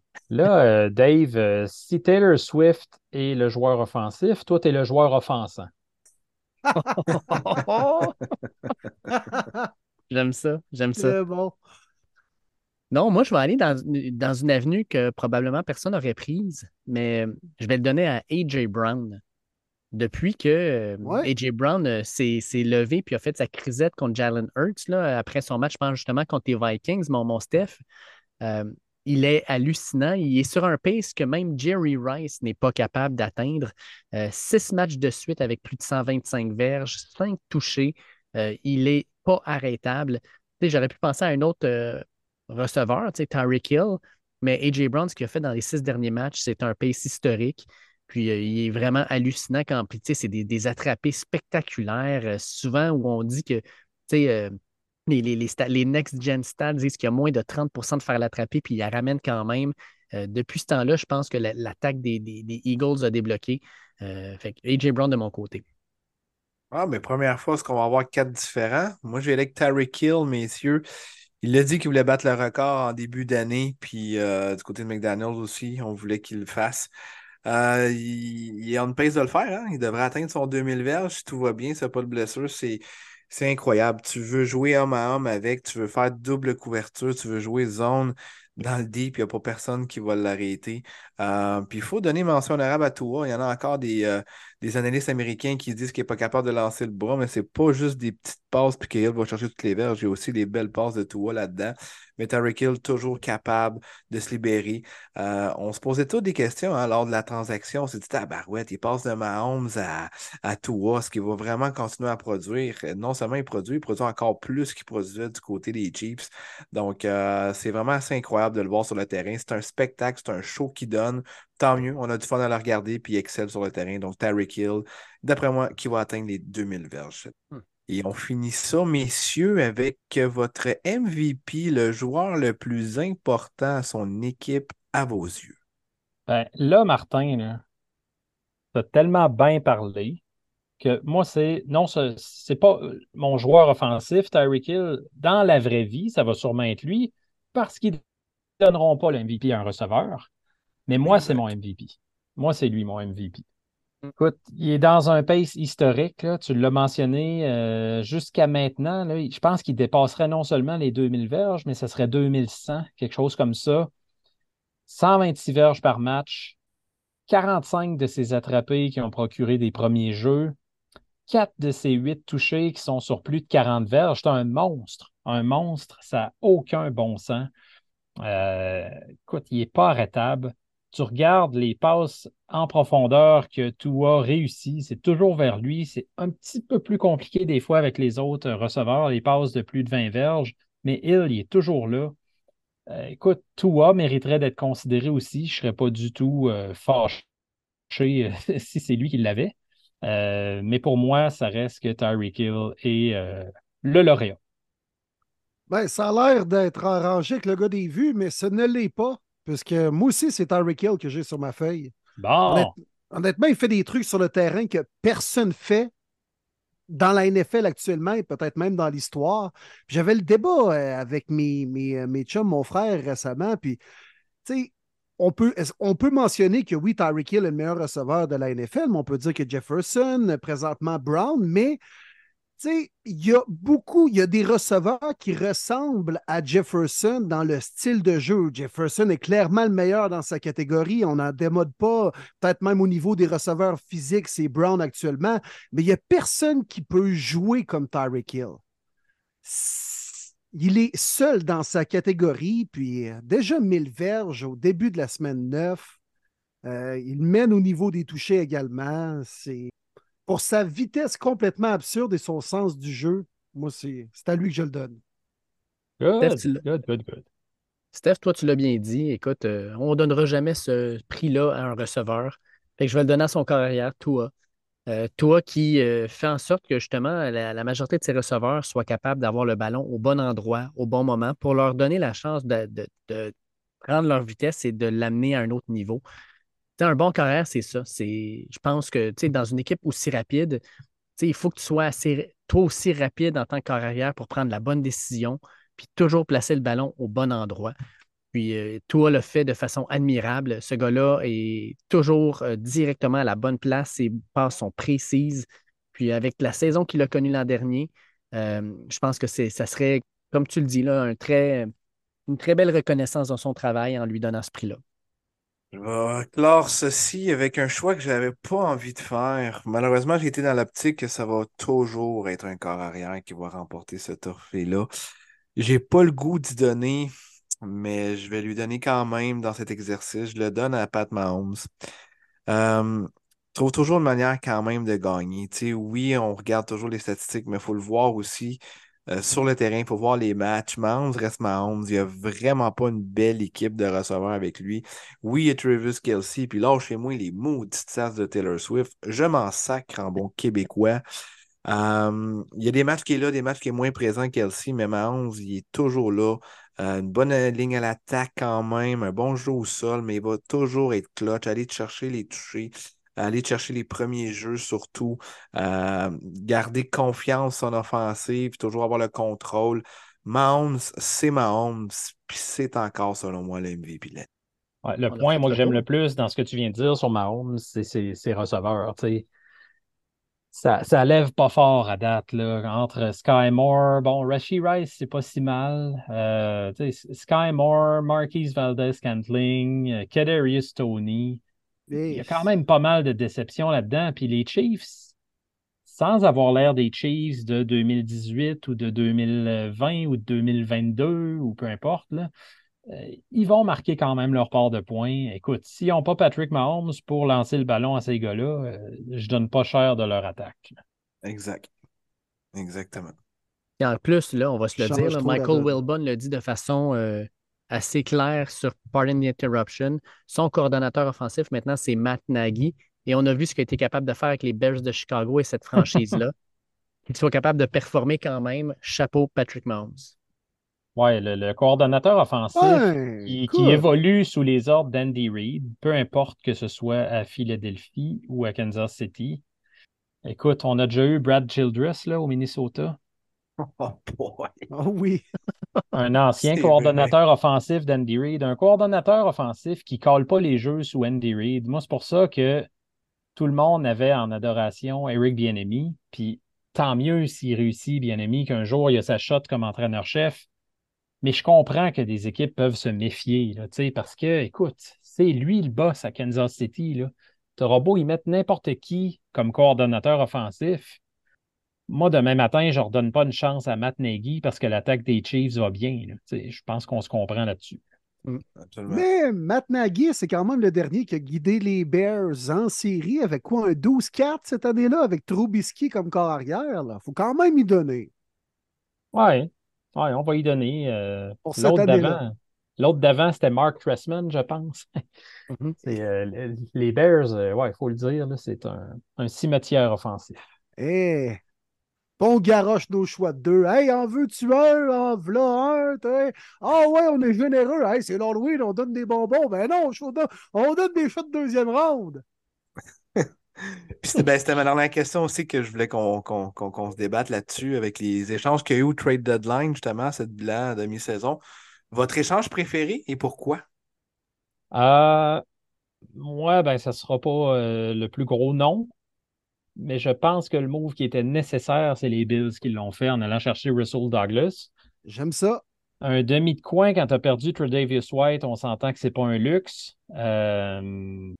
Puis ils ont leur choix de deuxième ronde de l'année passée qui se développe très, très, très, très mal. Euh, il n'y avait plus d'espoir de ce côté-là. Donc, Russell Douglas, un gars qui était abonné au gros jeu à Green Bay. On l'a souvent vu là, au quatrième quart en prolongation faire des interceptions. Euh, il y a une coupe de pick six aussi dans les dernières années. Euh, je pense que ça va être un fit parfait à Buffalo. Très bon choix. Oui. Transaction sous-estimée, ça. Mais, je pense. Euh... Choix facile, là, mais compte tenu de ce qu'il a coûté, choix de troisième ronde, je trouve que c'est très honnête pour un gars comme Chase Young, encore dans un, dans un âge peu avancé. Surtout, il arrive dans une bonne situation, bien entouré. Puis là, si tu ne performes pas dans cette situation-là idéale, à un moment donné, ça va peut-être être lui le problème. Mais on peut encore penser qu'il va exploser ailleurs, puisqu'il a le talent, puisqu'il nous a démontré qu'il avait toutes les capacités pour le faire lors de ses années à Ohio State.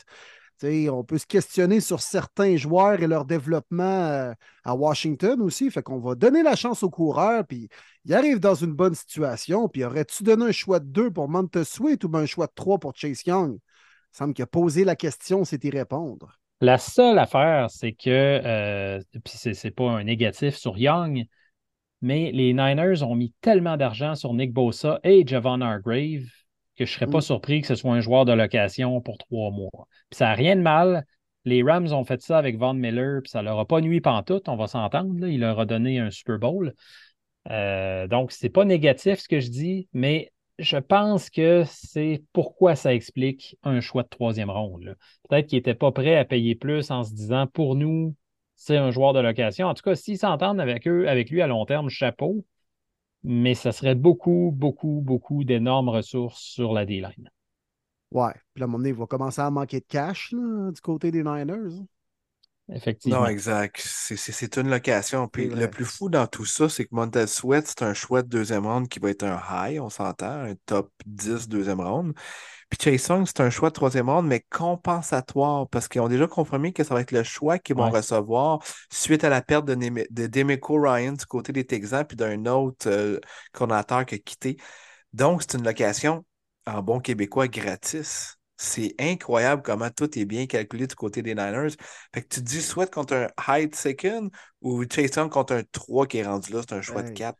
Encore une fois, chapeau Niners, moi c'est ce trade-là, ouais. euh, je capote. Pour vrai, c'est Et une location ch... gratuite. Puis à chaque année, bien ils dit. reçoivent des choix compensatoires de même, là, parce qu'à chaque année, quasiment, il y a des coordonnateurs ou des coachs qui partent ailleurs, puis ils ont toujours des choix compensatoires comme ça, les Niners. Oui, puis ils vont en avoir un autre parce qu'ils ont perdu leur euh, bloqueur droitier, Mike McGlinchey, qui a été euh, surpayé à Denver, mais ça ah, va donner un bon, choix de troisième ronde. Non, mais c'est ça. Bravo Niners, ça va leur donner un choix de troisième ronde.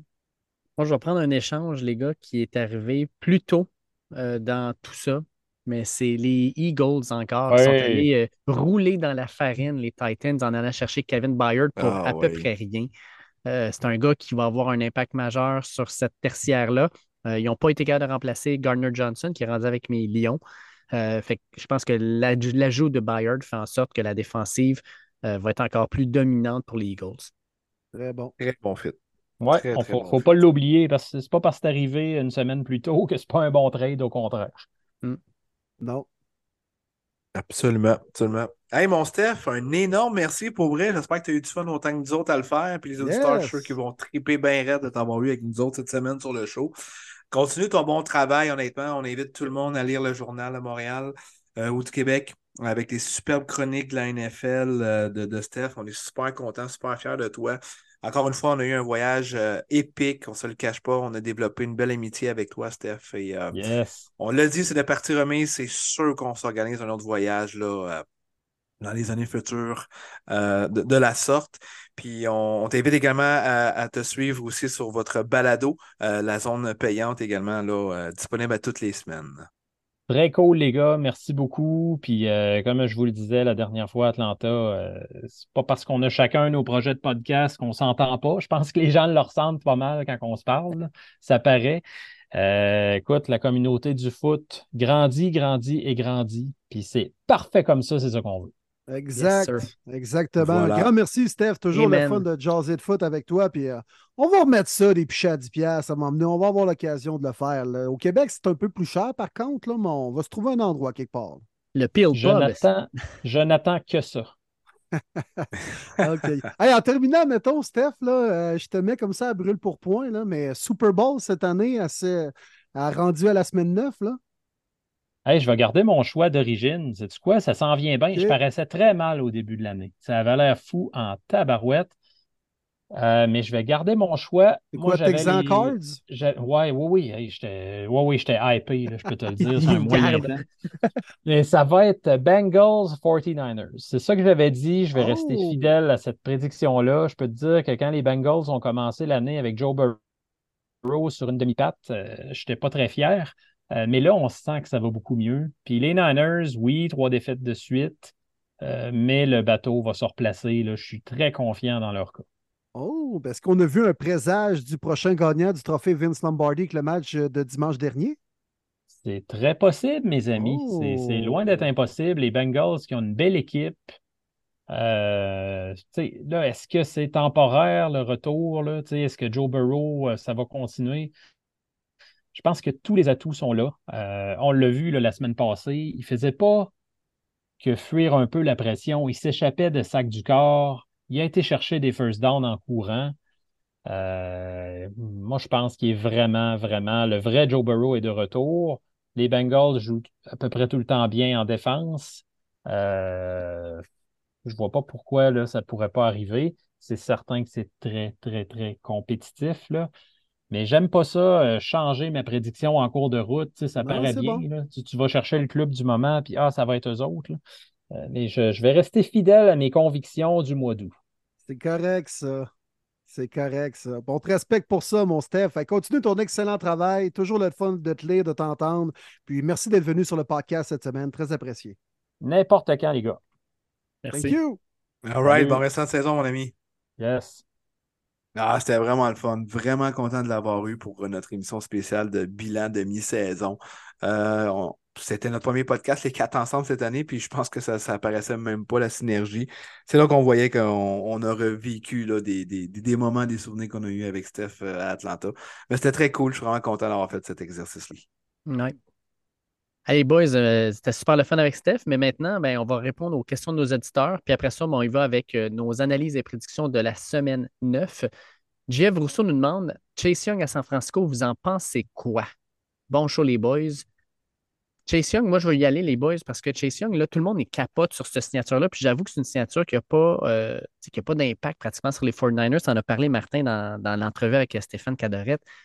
Mais tout le monde dit, ah, ça va être une ligne défensive incroyable. Ils ont déjà des joueurs incroyables, mais pour moi, actuellement, c'est leur coordonnateur défensif qui utilise mal les pièces. Tu as beau ajouter un Chase Young, cette ligne défensive-là est mal utilisée. Puis j'ai hâte de voir comment on va être capable de s'ajuster parce que si on continue à appeler les jeux comme on le fait présentement, Chase Young ou pas, il va avoir des problèmes. Euh, fait que moi, j'ai, c'est, c'est pas tant Chase Young, l'addition, c'est de voir comment le, le Steve Wilkes va être capable d'appeler ses jeux en défensive pour prendre avantage de tous ces joueurs-là. Ben, c'est Quand on regarde le portrait, c'est sexy, mais est-ce que ça va être vraiment intéressant sur le terrain au niveau de la production? Puis Chase Young va devenir inévitablement un excellent chasseur de corps avec les Niners. Faut que je le voie pour le croire. Puis ce que j'aime par contre, c'est que, comme on l'expliquait un peu tantôt, j'ai l'impression que ça va être un joueur de location. Mais si c'est le cas, c'est probablement une bonne transaction pour les Niners qui, eux, visent clairement les grands honneurs et on se renforce à une position qui est déjà notre force. Ça, je trouve ça intéressant. Et surtout le fait que Chase Young va arriver en situation de deuxième chasseur de corps, deuxième pass rusher. Clairement, c'est Nick Bosa le premier. Donc là, tu n'as peut-être pas les doubles blocs, tu n'as peut-être pas les liens rapprochés qui viennent de ton côté. Fait que tu es souvent dans des situations plus avantageuse que quand tu es le gars ciblé lors des plans de match offensifs. Mmh. Fait que ça, je trouve ça quand même intéressant, mais je trouve, je trouve ça gros, puis j'ai hâte de voir l'impact que ça peut avoir, par contre. Puis ça va faire du bien à Nick Bosa, parce que je suis désolé, mais dans les trois défaites, là, il était invisible. Que j'ai hâte Manu de Arsenault voir son impact nous... aussi. Manu Arsenault nous dit « Salut les boys, la A F C North se tape sa gueule avec aucune équipe qui est en bas de cinq cents. Avec la victoire de mes Bengals dimanche, croyez-vous qu'ils ont de bonnes chances de faire les séries? Et est-ce que Joe Burrow est revenu à cent pour cent? Bien hâte de vous écouter demain. » Ben, on doit penser que, que oui. Beau, hein? Non, on l'expliquait un peu tantôt. Euh, ils ont commencé de même l'an dernier. Ils ont commencé de même, mais, mais ça va se taper sa gueule d'ici la fin de la saison dans, dans le Nord. Ça, c'est clair. Euh, tout le monde joue en haut de cinq cents. C'est deux grosses défensives, je parle des Browns et des Steelers, donc c'est pas un match facilement gagné, même si les Bengals et les Ravens ont de meilleures offensives. Quand ils vont affronter Steelers et Browns, ça peut être tough, puis ça se peut que tu le perdes, ce match de division-là important. Fait qu'il n'y a rien à jouer, mais ça va être des matchs coriaces d'ici la fin de la saison, puis c'est sûr que les Bengals ont une shot de faire les playoffs. Joe Burrow est back, puis il est en santé. Mm. top trois, top deux Q B. Bengals rentrent en série. Question de Yannick Paquette pour tes Browns, mon Will. Félicitations pour votre merveilleux podcast. Que vont faire les Browns au poste de corps pour la fin de la saison? Est-ce que ce sera P J Walker ou D T R? Mmh. Ben, merci pour les bons mots, Yannick. Ben, ni un ni l'autre. Ça va être DeShaun Watson qui va revenir d'ici deux semaines. On, on le souhaite, en tout cas. C'est ma prédiction. Mmh. Mais euh, ben, écoute, les Browns se débrouillent avec les moyens qu'ils ont. Euh, ça a l'air qu'ils ont appelé les Commanders pour la disponibilité de Jacoby Brissett. Ils ont même offert un choix de six ou de sept. Ça a été refusé pour ne pas aller plus loin dans les discussions. Fait que euh, je pense que DeShaun Watson va revenir d'ici deux semaines, par contre. Yann Richard nous pose la question: à quoi m'attendre de Will Levis contre Pittsburgh ce jeudi? Merci les boys, continuez votre excellent travail et bon show. Ça va être un, ben là, être un équipement le plus dur. Là. On n'est pas à domicile, c'est pas la défensive des Falcons. Euh, Steelers qui viennent de le perdre contre les Jaguars, on pointe beaucoup du doigt. Euh, c'est T J Watt, c'est Highsmith, même si c'était une très belle unité défensive des Jaguars, euh, je pense que la pression est plus forte, celle des Steelers. Retour aussi de Cameron Hayward, qui est un gros morceau sur la ligne défensive. Si on est capable de, d'arrêter Derrick Henry, parce qu'Henry, on n'a pas parlé, mais quand même eu cinq verges de moyenne par course la semaine passée, ça, le, ça l'aide beaucoup un jeune corps. Mais si Henry, il a deux virgule cinq, trois verges par course, hi, ça ne sera pas même Will Levis qu'on va voir. Je pense qu'on... En tout cas, pour ma part, je ne m'attends pas à quatre passes de tree. Question pour tes Broncos, Martin, de Vegeta. Salut les boys, pensez-vous que les Broncos vont continuer à enchaîner les victoires compte tenu du regain de la défensive? Ben écoute, euh, on a décidé de rester statu quo. Euh, les deux dernières victoires qui ont un petit peu changé la mentalité de la saison. Euh, ils ne feront pas les séries, il ne faut vraiment pas partir en peur. C'est une équipe qui va quand même finir, selon moi, six, onze, sept, dix au mieux. Mais ils l'ont prouvé qu'ils sont capables d'aller chercher des victoires qui font mal aux adversaires, comme celle des Chiefs en fin de semaine. Euh, Russell joue bien, on en a parlé, euh, vous, vous avez même nommé son nom pour le player comeback. Euh, il joue bien, il joue bien, il joue pas à la hauteur de son contrat, mais il joue bien. On sait jamais si la défensive peut continuer à bien jouer comme ça, si les deux facettes peuvent s'entendre pour connaître des bons matchs, ils peuvent aller chercher des victoires euh, qu'on s'attendait pas. Mais les séries, face des Broncos, oubliez ça, c'est sûr qu'ils font pas les séries. Deux ah, petites questions. Les, oh, les vas-y, Broncos, vas-y, ouais. euh... en semaine de congé cette semaine, mais la semaine prochaine, Monday Night contre les Bills, ils sont quand même sur une belle lancée. Les Bills sur la pente descendante. Au moins, les Broncos arrivent au prime time avec quand même un bon buzz autour de l'équipe. Ça va être intéressant de voir lundi dans deux semaines. Oui, exact, parce que c'était un game qu'on s'aurait dit « Arc, un autre prime time ». Là, on est comme « Ah, fuck, non, ça peut être plus soft qu'on pensait, finalement. » Oui, exact. Mm. Je vous envoie deux petites dernières questions rapides. Jean-Philippe Côté, qui nous dit « Quelle bonne idée d'inviter Stéphane. Son podcast est excellent, tout comme le vôtre. » Ben merci, Jean-Philippe. Il dit « Josh McDaniels, on peut s'entendre que sa carrière de, euh, d'entraîneur-chef est terminée à jamais. Euh, vous le revoyez retourner à Foxborough? » Oui. Oh. Ah, ouais. Bah, comme assistant coach. Hey, si euh, Joe Judge est revenu comme assistant euh, oh, aussi l'année passée. Non, il n'est plus là, mais McDonald's va revenir pareil. Là. Ça a toujours bien été. Il coach des corps arrière. Là. Genre, ouais, il en fait la même. Carrément. Ouais, il mettra, il tassera pas Brian, mais il va venir voir ses chums, il va dire hey, qu'est-ce pas là, tu vas continuer à avoir un petit chèque de paye. Ouais, ah, sûrement. C'est un boys club, hein? Mm. Que, exact. Mais oui, sa carrière d'entraîneur-chef est bel et bien terminée, J P. Oui. À moins qu'une équipe vraiment conne, genre les Bears, l'appelle. Ça se peut. Ça se peut. On pourrait être surpris. Ben, venant des Bears, ah, je ne le serais pas, pas tant que ça. Non, non, je ne suis pas d'accord. C'est fini. C'est le seul entraîneur de l'histoire à se faire limoger avant même que sa deuxième saison finisse dans deux clubs différents. Non, non, mais j'espère que c'est fini. Là. Ça va faire non, la joke. Là. Le gars qui s'électrocute, là, m'amener. Là. Mm. Ah, mais peut-être les Chargers, ça pourrait être pas pire. Ah, que ça pourrait être Chargers. Non, mais ils sont tellement bons. Ils prennent mm. tout le temps des bonnes décisions, les Chargers. Question que j'ai trouvée vraiment intéressante de Joël Chevary. Tom Brady sera impliqué jusqu'à quel point, selon vous, pour la refonte des Raiders? Il va juste donner des conseils ou il en fera partie intégrante comme directeur général, mettons, ou quoi que ce soit d'autre? Ni un ni l'autre. Là, mais là, il... peu de parts. Ils ont-tu passé chez le notaire? Là? Y a-tu des parts si tu fais ou c'est encore des... Oui, oui, il y a des, des trucs à finaliser. OK, parce bon, que j'ai vu il y a quelques semaines bah, que c'était pas qu'il y a des final, trucs à finaliser, final. Là, mais... Il est bel et bien actionnaire des Raiders. OK. Mais tu sais, des actionnaires, il peut en avoir un puis un autre. Là. Ouais. Oui. Ah, puis avec son contrat, un... de toute façon, avec Fox, là, je pense qu'il va aller commenter des matchs plutôt que de, de, de, d'organiser tout ça ou de prendre le poste de D G. Là. Ouais, puis c'est pas parce que tu es actionnaire que tu es décisionnel dans les opérations de l'organisation aussi, là. Quand même deux choses différentes. Fait qu'au point de vue football, moi, je pense qu'il ne prendra aucune décision. À moins vraiment qu'ils veulent s'impliquer, là, mais je pense pas que ça va être avec les Raiders. Mm. Et hey, puis, euh, je termine ça avec Christopher Martel, qui nous envoie pas une question, mais un petit commentaire que j'ai bien aimé. Il dit « J'ai une petite pensée pour Martin ce matin en voyant que McDonald's s'est fait sacrer à la porte. » On l'a tous eu, je pense, mon Christopher, cette pensée-là. Il nous dit « Bon podcast, les boys. J'ai bien hâte de vous écouter en fin de semaine. En route pour Baltimore, voir mes Seahawks. » Wow! Très cool, Christopher, man. Bon match avec tes Hawks. Ouais. Battez donc les maudits corbeaux. Ah, écoute, on, on, on leur souhaite. Moi, vous, vous le savez, mais les Seahawks, c'était mon équipe de début de saison avec Million.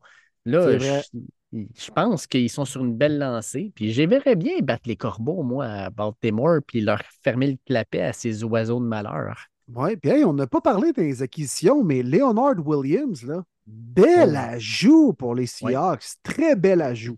J'aime ça, puis je les ai vus beaucoup la semaine passée puisqu'ils jouaient contre mes Bruns, puis le centre de la défensive, ça reculait beaucoup parce que, tu sais, ils ont deux excellents secondaires, Jordan Brooks et Bobby Wagner, mais souvent, tu avais les D-tackles qui reculaient quatre verges sur eux facilement. Fait que, si on peut avoir un gars dans le centre qui bloque son gap, qui reste là, ne se fait pas driver, ça va clairement aider les secondaires en arrière. Grosse acquisition des Seahawks. Et puis, on s'entend-tu qu'ils ont les secondaires? Seattle, on parlait là, de Cincinnati, Baltimore, tout ça, mais crime, Bobby Wagner, là, puis euh, Jordan Brooks, c'est un méchant beau duo. Là. Ben oui. Ouais. Parmi les meilleurs de la Ligue. Fait que, ben, on se lance, les boys, sur la semaine neuf, puis on commence ça avec le Thursday Night Football.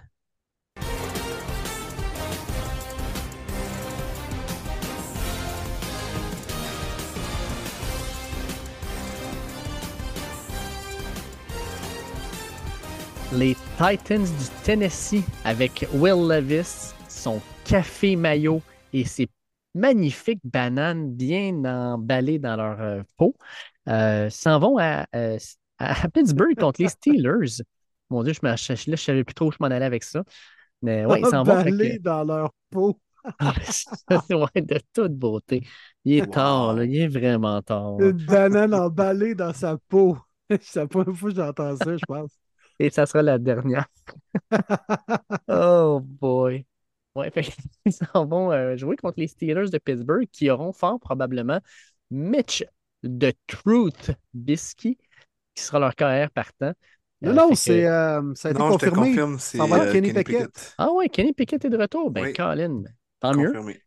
Fait que Kenny Pickett sera là. Et puis, euh, pour vous, qui gagne ce match-là? Um... C'est intriguant quand même. Ouais. Ouais, mais non. Ouais! Non, j'allais avec les Steelers. Euh, le deuxième match de suite à domicile, on n'a pas besoin de se déplacer, surtout sur une courte semaine de préparation. Euh, la perte de Fitzpatrick fait mal, mais le retour de Cameron Hayward est important. Je pense qu'on va arrêter le jeu au sol des Titans avec notre gros front sept maintenant. Est-ce qu'on va faire qu'on va devenir unidimensionnel? On a Will Levis qui reste quand même une recrue à son deuxième départ. Euh, non, je vais donner la victoire des Steelers. C'est pas nécessairement sexy, ça va être quand même serré, mais euh, Steelers par trois. Ouais, place pas évidente où aller jouer. T J Watt d'un bord, Alex Highsmith de l'autre. Euh, par chance, Minkah Fitzpatrick ne jouera pas. Ça pourra peut-être aider Will Levis dans les zones profondes, mais aura-t-il le temps de lancer le ballon? Euh, Café Mayo contre la défensive des Steelers. Le match va se passer là. Je vais aller aussi avec les Steelers. Je pense qu'on va faire euh, suffisamment de choses offensivement pour alimenter, entre autres, George Pickens, qui a été invisible la semaine passée. Puis, il euh, faut que notre défensive nous permette de gagner ce, ce, ma- ce genre de match-là à notre portée. T'sais, si les Steelers veulent espérer faire de grandes choses cette année, une équipe de quatre trois, tu dois gagner ces games-là. J'y vais avec les Steelers, moi aussi, les boys. Puis, en grande partie, euh, moi, une des choses qui va jouer sur ma, ma, ma décision, c'est, euh, c'est Jeffrey Simmons. Il, est, il a été blessé lors du dernier match. Semblerait-il que bon, il va jouer, il n'aura pas de problème, mais il va peut-être être ralenti, puis il est tellement important dans cette offensive-là, dans le centre. Tu sais, les Steelers essaient d'avoir une, une personnalité de, de, de smash mouth comme ils le faisaient par le passé. Ils ont de la misère. Puis Jeffrey Simmons en santé, ça ferait une grosse différence. Moi, je pense que les Steelers gagnent ça aussi. Euh, surtout, là, justement, comme vous avez dit, T J Watt va mettre bien de la pression, puis Will Levis, avec de la pression, il ne jouera pas de la même manière. Fait que victoire des Steelers. On s'en va maintenant à Francfort, et voici la petite musique d'introduction. Ah, oh, ben oui, mon Dave! Ben oui! Rammstein!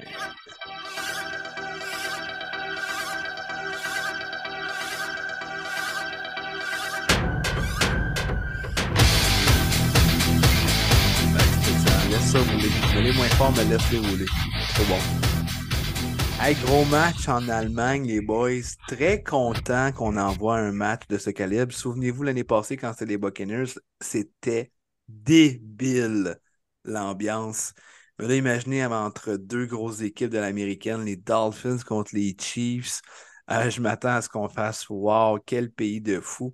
Il y a dix-huit millions de fans de N F L en Allemagne, ça a l'air, selon euh, ce que j'ai entendu à SiriusXM aujourd'hui. C'est quand même énorme quand on pense à ça, quand, quand, quand c'est un sport euh, vraiment en Amérique. Donc, euh, gros match en vue, les boys. Très hâte dimanche matin de bruncher avec ça. Meilleur match, je pense, outre-mer de l'histoire de la N F L. Je peux, je peux peut-être me tromper, mais il me semble que la carte, la, la, la carte là, est assez incroyable. Là. Dolphins, l'équipe la plus rapide, avec Tyreek Hill qui revient jouer contre son ancienne équipe. Les Chiefs, champions en titre. C- ça va être écœurant, puis j'ai hâte de voir ce match-là. De mon côté, je vous l'ai dit, les boys, j'y vais avec les Dolphins et pour une seule bonne raison. Les Dolphins ont pris l'avion lundi soir, sont arrivés mardi matin, passent la semaine au complet en Allemagne, alors que les Chiefs, eux, quittent jeudi soir et font un vol de presque dix heures de Kansas City jusqu'à Francfort, arrivent là vendredi matin, puis jouent même pas quarante-huit heures après. Le décalage horaire va avoir un impact sur cette équipe-là. Et puis, euh, Écoute, on va se le dire, là, je l'ai déjà dit, mais Taylor Swift ne sera pas à Francfort, ce qui veut dire que Travis Kelce n'aura pas un grand match. Victoire ah, des Dolphins. Arrêtez, arrêtez. Sortez plus ça, là. Vous donnez trop d'importance à des... Là. Ben, écoute, euh, il y a quand même euh, un Travis Kelce avec euh, elle dans les estrades et Travis Kelce sans, là. Ah, come on. Et quand c'est rendu que ça oh, fait partie de nos analyses, là. Oui. Hey, mais il y a un gros buzz hein, autour de ce match-là. On était des milliers sur une liste d'attente pour avoir accès aux billets. Et finalement, ils se sont écoulés en l'espace d'une vingtaine. En quinze minutes, hein, c'est ça? Minutes. Ben, dix-neuf, ah, ouais. Je pense, j'ai vu exact. Mais quelque chose ouais. genre. Hey, en, en bas de vingt minutes. Entre quinze et vingt, là. Wow, incroyable. Non, puis ils sont gâtés. Euh, c'est un duel de Goliath. Il n'y aura pas de David sur le terrain. Deux puissances de l'américaine, deux grosses offensives et deux équipes qui ont des choses à prouver. Tu sais, les euh, Chiefs vi- viennent de perdre, puis euh, les, les Dolphins, ben, c'est un gros test, puis ils n'ont pas nécessairement réussi leur test cette année. J'y vais avec les Chiefs. Patrick Mahomes est euh, dix-huit zéro en carrière après une défaite. Alors, ce n'est pas la première fois que ça va arriver. Euh, donc, j'y vais avec les Chiefs en Allemagne. Je pense qu'on va être plus convaincant offensivement. Puis les bonnes équipes trouvent le moyen de gagner. Ça va être un bon match jusqu'à la toute fin.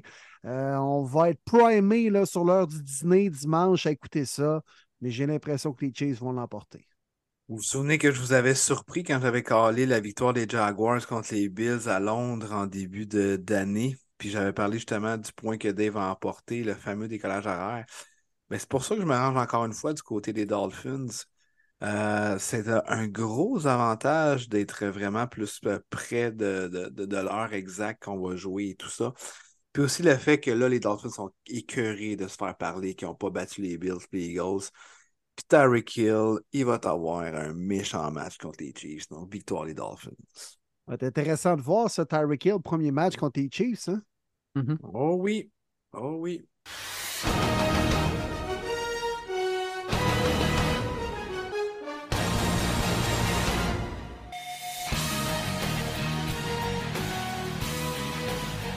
À Atlanta, dans le superbe Mercedes-Benz Stadium que nous avons eu la chance de voir en début de saison, les Falcons de Matthew Bergeron reçoivent les Vikings du Minnesota sans Kirk Cousins.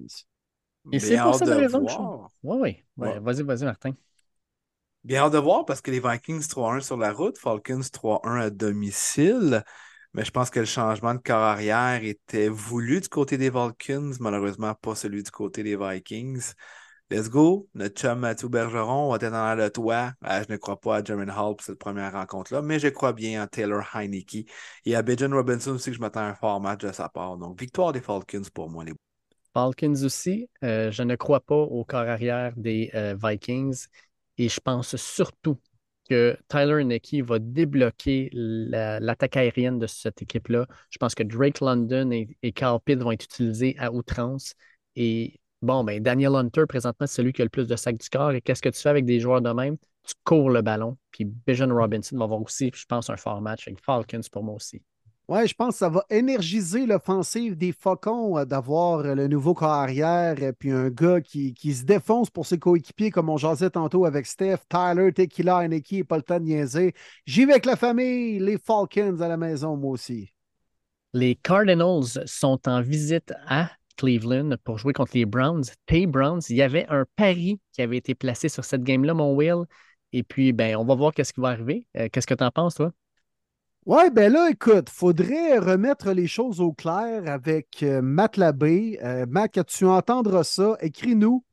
Là, qu'est-ce qu'on fait avec ça? Il me semble que le pari, c'était si les Cards gagnent, je lui achète un chandail de Josh Dobbs. Mais là, Josh Dobbs, il n'est plus là.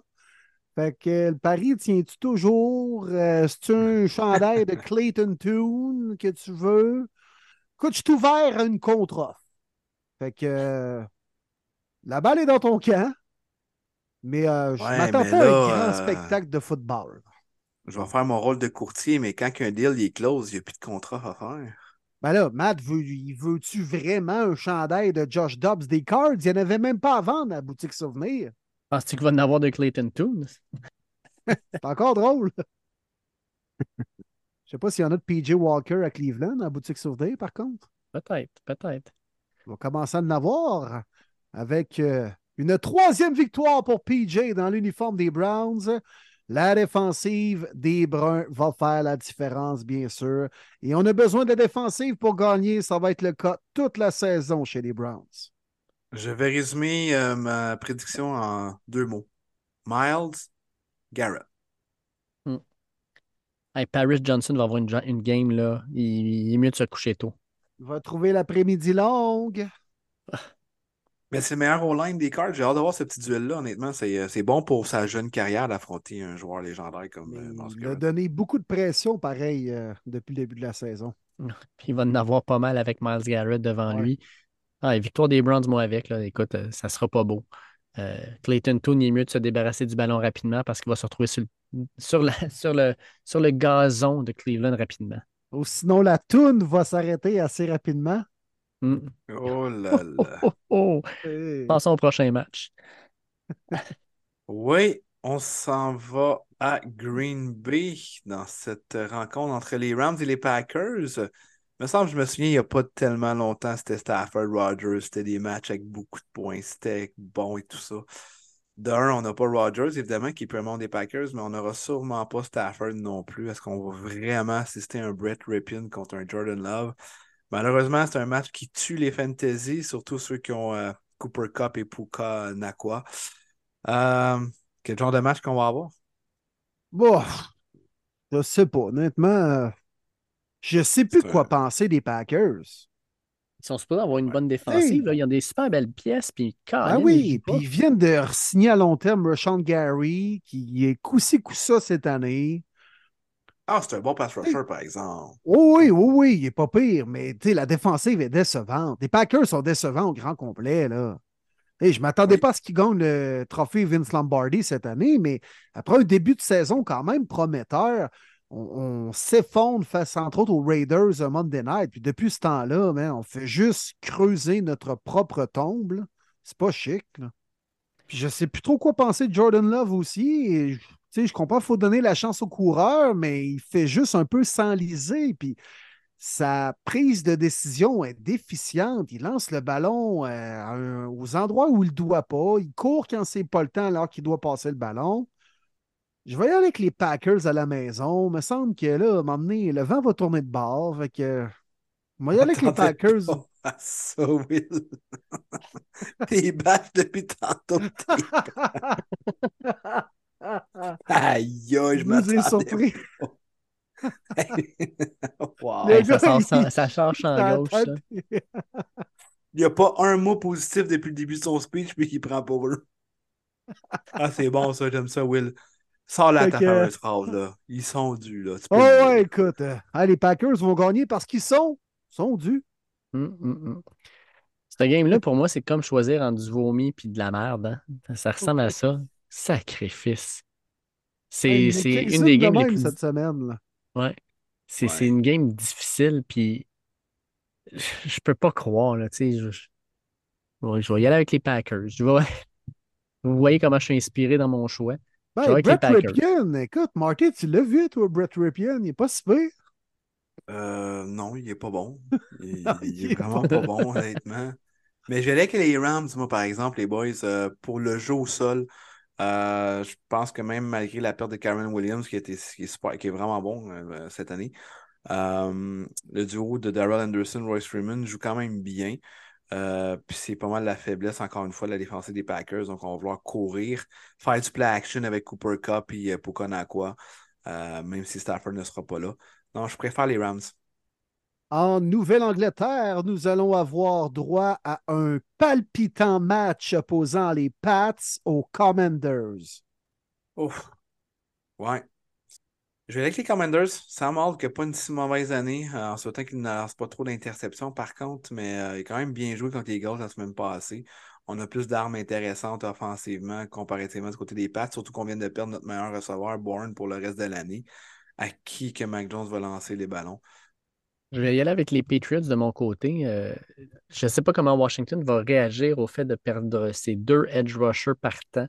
Euh, ça sonne comme si on lance la serviette sur la saison. Fait comment les joueurs vont réagir à ça, je ne le sais pas. Puis pour les Pats, ben, tu sais, tu as un corps arrière recru, Sam Howell. Il va affronter pour la première fois une défensive de Bill Belichick. La défensive joue quand même bien malgré la perte de Matt Judon.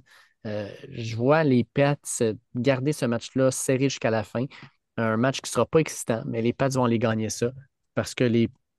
Tu sais, si je suis la, la, la, la, mon, mon chumnik, c'est pas compliqué. Les Commanders, quand ils doivent gagner, ne gagneront pas. Fait qu'ils vont perdre ça. Question quiz, les gars. Qui sont les deux joueurs qui remplacent Montez Sweat et euh, Chase Young? Je peux pas de réponse, sincèrement. K C Tuhill et James Smith-Williams. Ah. Ouais. Tu viens, de, tu viens de prendre une solide drop, hein? Deux gars très populaires dans leurs familles respectives. Ouais, ouais. Et encore là, ça a l'air qu'ils ne le sont pas tant. Mais ils ne sont pas fous, les Commanders, par exemple, parce qu'ils savent qu'ils n'ont plus de receveur, puis c'est Mac Jones, le Q B, pourquoi mettre de la pression? On va arrêter le jeu au sol de Ramondre avec Jonathan Allen puis Darren Payne. Mm. Ouais. Ouais, le reste de la saison, ça va être moins drôle. Ça peut marcher une semaine contre les Pats. Ouais, c'est ça. C'est une analyse juste pour une semaine. Ah, je vais y aller avec les Pats, moi, comme Dave. Euh, parce que c'est ça. C'est à Foxborough. Pis, hein, je pense que les joueurs des Commanders vont être shakés un peu d'avoir perdu euh, leur leader cette semaine. En Nouvelle-Orléans, les Bears de Chicago, cette organisation extraordinaire. Hein, qui, ah oui. Qui, qui prend, c'est, c'est une, The c'est une, Bears. Oui, oui. Tu sais, c'est une organisation qui a, qui a tellement de tradition, qui a, qui a des joueurs légendaires. Tellement D'ailleurs, bien géré leur... au deuxième étage. Ben oui, leur running back coach qui se fait mettre à la porte. Euh... Non, non, tout, tout va bien. Le F B I débarque dans la maison du coordonnateur défensif plus tôt cette année. Ah oui, Quand tout ah oui. va bien, là. Tout va bien. Euh, ben eux, ils vont rendre visite justement aux Saints euh, et on se demande qui va gagner ce match-là. Poser la question, c'est y répondre, j'ai l'impression, mais je veux quand même vous écouter. Ben, je vais laisser l'analyse à mon chum Will pour son joueur favori dans la N F L. Moi, je vais plutôt parler d'un autre joueur euh, du côté des Saints. Depuis qu'il est de retour sur le terrain, Alvin Kamara est le P P R numéro un du côté des running backs. C'est pas C M C, c'est Kamara. Il est partout, beaucoup de check-down, évidemment. Euh, mais là, on va affronter les Bears, que je pense que Justin Fields ne sera c'est pas encore déclaré out, mais pas loin. Ça va être encore une fois Badgen. Euh, les Saints qui ont été euh, euh, sur la route la semaine passée, qui ont été chercher la victoire à quatre quatre. On veut euh, gagner des matchs comme ça euh, prenables. Il ne faut pas les laisser aller, par exemple, mais euh, vraiment important si on veut gagner la division. Donc, euh, je ne vois pas vraiment de façon que les Saints. Ah, et puis plus convaincant offensivement du côté des Saints depuis deux matchs. vingt-quatre points il y a deux semaines, trente-huit la semaine dernière dans la victoire. Euh, je pense qu'on va être capable de poursuivre sur notre lancée. Puis la défensive, c'était pas ça le problème chez les Saints. Alors, euh, moi aussi, je me range euh, vers la Nouvelle-Orléans. Ça sera les Saints aussi. Euh, Tyson Badgen, T-Bag, pas sûr qu'il va faire grand-chose contre cette défensive-là. Victoire des Saints. Match très intéressant à treize heures. C'est un match que je vais regarder avec intérêt alors que les Seahawks de Seattle seront sur la route pour visiter les Ravens à Baltimore. Euh, deux équipes qui aspirent à rentrer en série, évidemment. Qui gagnera ce duel? Mmh, c'est vrai que ça va être intéressant, ça. Tout à fait. Moi, je me range du côté des Ravens. Je ne sais pas ce que j'ai cette semaine dans le podcast, mais je mais ne voyons. cesse d'éventer Tabarouette. Prenez ça, ma température. Tu vois mauve. Ah oui, je, écoute, je ne sais pas quel corbeau m'a piqué. Je vois le vert. Est-ce que c'est passé? C'était, c'était un joke d'Halloween, ça? Là? C'est ouais, trick or c'est treat? Ça. Ouais, ouais, exactement. Trick or treat. Ah non, il y a quelque chose, là. Il y a une, je sais pas, il y a une ambiance de corbeau dans l'air, là, où... Euh, c'est quoi la chanson de... Euh, voyons, Marjo, c'était Corbeau, son groupe, dans le temps, là. Hey boy. Oh, tu me l'apprends? Tu nous en demandes, là. Non, Corbeau, vous ne connaissez pas ça? Dans le temps d'Offenbach. Ah non, Chris, Marjo, vous savez c'est qui? Ouais, ça, ben oui. Oui, Marjo, oui. Hey, mais Marjo, c'était la chanteuse de Corbeau. Corbeau, ah, c'était les musiciens pas. d'Offenbach. Ben, tu vois, tu nous en apprends. Tu nous en ah, apprends, mon Will. Chez moi niaiseux. Bingo. Plus intelligent qu'on dit. Moi, je ne sais pas si je sais pas si je le suis là, à vanter. Mais j'aurais aimé mieux me coucher. Mais j'aurais aimé me coucher plus niaiseux, finalement, Will. Ouais. Donc, fait que dans tout ça, euh, je pense que les Ravens vont à peu près jouer le même genre de match qu'ils ont fait au Lyon il y a deux semaines. Puis ouais. euh, les Seahawks, c'est une bonne équipe, mais c'est une équipe battable de ce que j'ai vu. Geno Smith correct, chancelant par moment. mais la défensive des Ravens, elle est sous-estimée, elle va compliquer la vie des Seahawks, même de leur excellent trio de receveurs. Dans un quand même un bon match excitant, je pense que les Ravens vont l'emporter à la maison. Ça va être un très bon match. Moi, je vais avec mes Seahawks. Euh, j'y vais avec une victoire parce que oui, il y a le trio de receveurs, mais Kenneth Walker le trois euh, va connaître un fort match. On va utiliser beaucoup le play action. On va l'utiliser aussi beaucoup comme euh, receveur, j'ai l'impression. Puis on va le faire courir beaucoup aussi. On, il va être la pièce maîtresse de ce match-là. Si on est capable de déstabiliser la défensive des, des Ravens grâce à lui, ça va ouvrir plein d'autres choses. Puis j'ai hâte de voir Leonard Williams, justement, on en a parlé, euh, l'impact qu'il va avoir sur cette défensive-là. Euh, je pense que Lamar Jackson, avec Bobby Wagner, avec Bryant, avec les deux corners, euh, ça, ça va être un match difficile pour leur attaque. Ils vont revenir sur terre. Victoire des Seahawks. Oui, ça va être bon. Je suis vraiment serré. Je pense que ça va finir jusqu'à la toute fin sur un botté du plus grand batteur de l'histoire, Justin Tucker. Donc, pour moi, victoire des Ravens, mais ça va être très, très bon. Euh, je pense pas que ça va être un high score. Euh, je pense que ça va être deux unités défensives qui vont dominer les offensives, qui ne prendront pas trop de risques, mais ça va prendre quand même des, des longs jeux. Enfin, le joueur que je surveille, c'est Mark Andrews, justement, pour aller chercher les first downs du côté. Et Justin Tucker. On s'en va du côté de Texas, au Houston N R G Stadium, alors que les Buccaneers leur rendent visite à ces Texans-là. Est-ce que les Texans se remettent sur pied? Est-ce que les Buccaneers se remettent sur pied? Qu'est-ce que vous en pensez? Hmm, genre de match de vingt-cinq cents, ça, honnêtement. Là. Euh, honnêtement, euh... intriguant. T'sais, les deux sont trois quatre, ouais. Mais c'est un match qui m'intéresse pour le vrai. Oui, ouais, ouais, tout à fait. Puis j'ai hâte de voir euh, C J Stroud contre un bon front défensif euh, qui met de la pression, le vanter des vides, euh, toujours euh, vieilli comme le bon vin dans le centre de la défensive.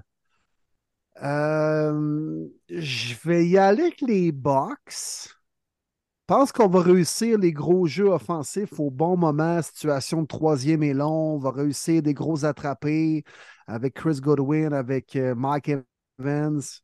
Ouais, j'ai un peu plus confiance overall à l'équipe des Bucs que des Texans. C'est pour ça que je, je penche de ce côté-là. Vraiment, vraiment, vraiment serré pour Breu, là. Comme tu l'as dit, c'est un vingt-cinq cents, honnêtement. Mais euh... non, j'ai avec les Bucs, moi aussi. Euh, c'est un must-win très, très important pour continuer à se battre, à gagner la division. Texans, on apprend. On est dans une année de transition, une année qui va mieux que je pense qu'on s'attendait. Euh... Mais je pense que ça sera pas beau. Je pense pas que Baker va avoir un gros match. Euh, je pense que c'est plus du Rashad White. Low score, Bucs. Même chose, Bucs pour moi. Puis je pense que l'important, ça va être vite à vie puis rester en vie. Il va littéralement faire en sorte que les Texans ne pourront pas courir le ballon. Puis ça va permettre justement d'aller couvrir les receveurs des Texans. Victoire des Bucs, puis gros match de Mike Evans, selon moi.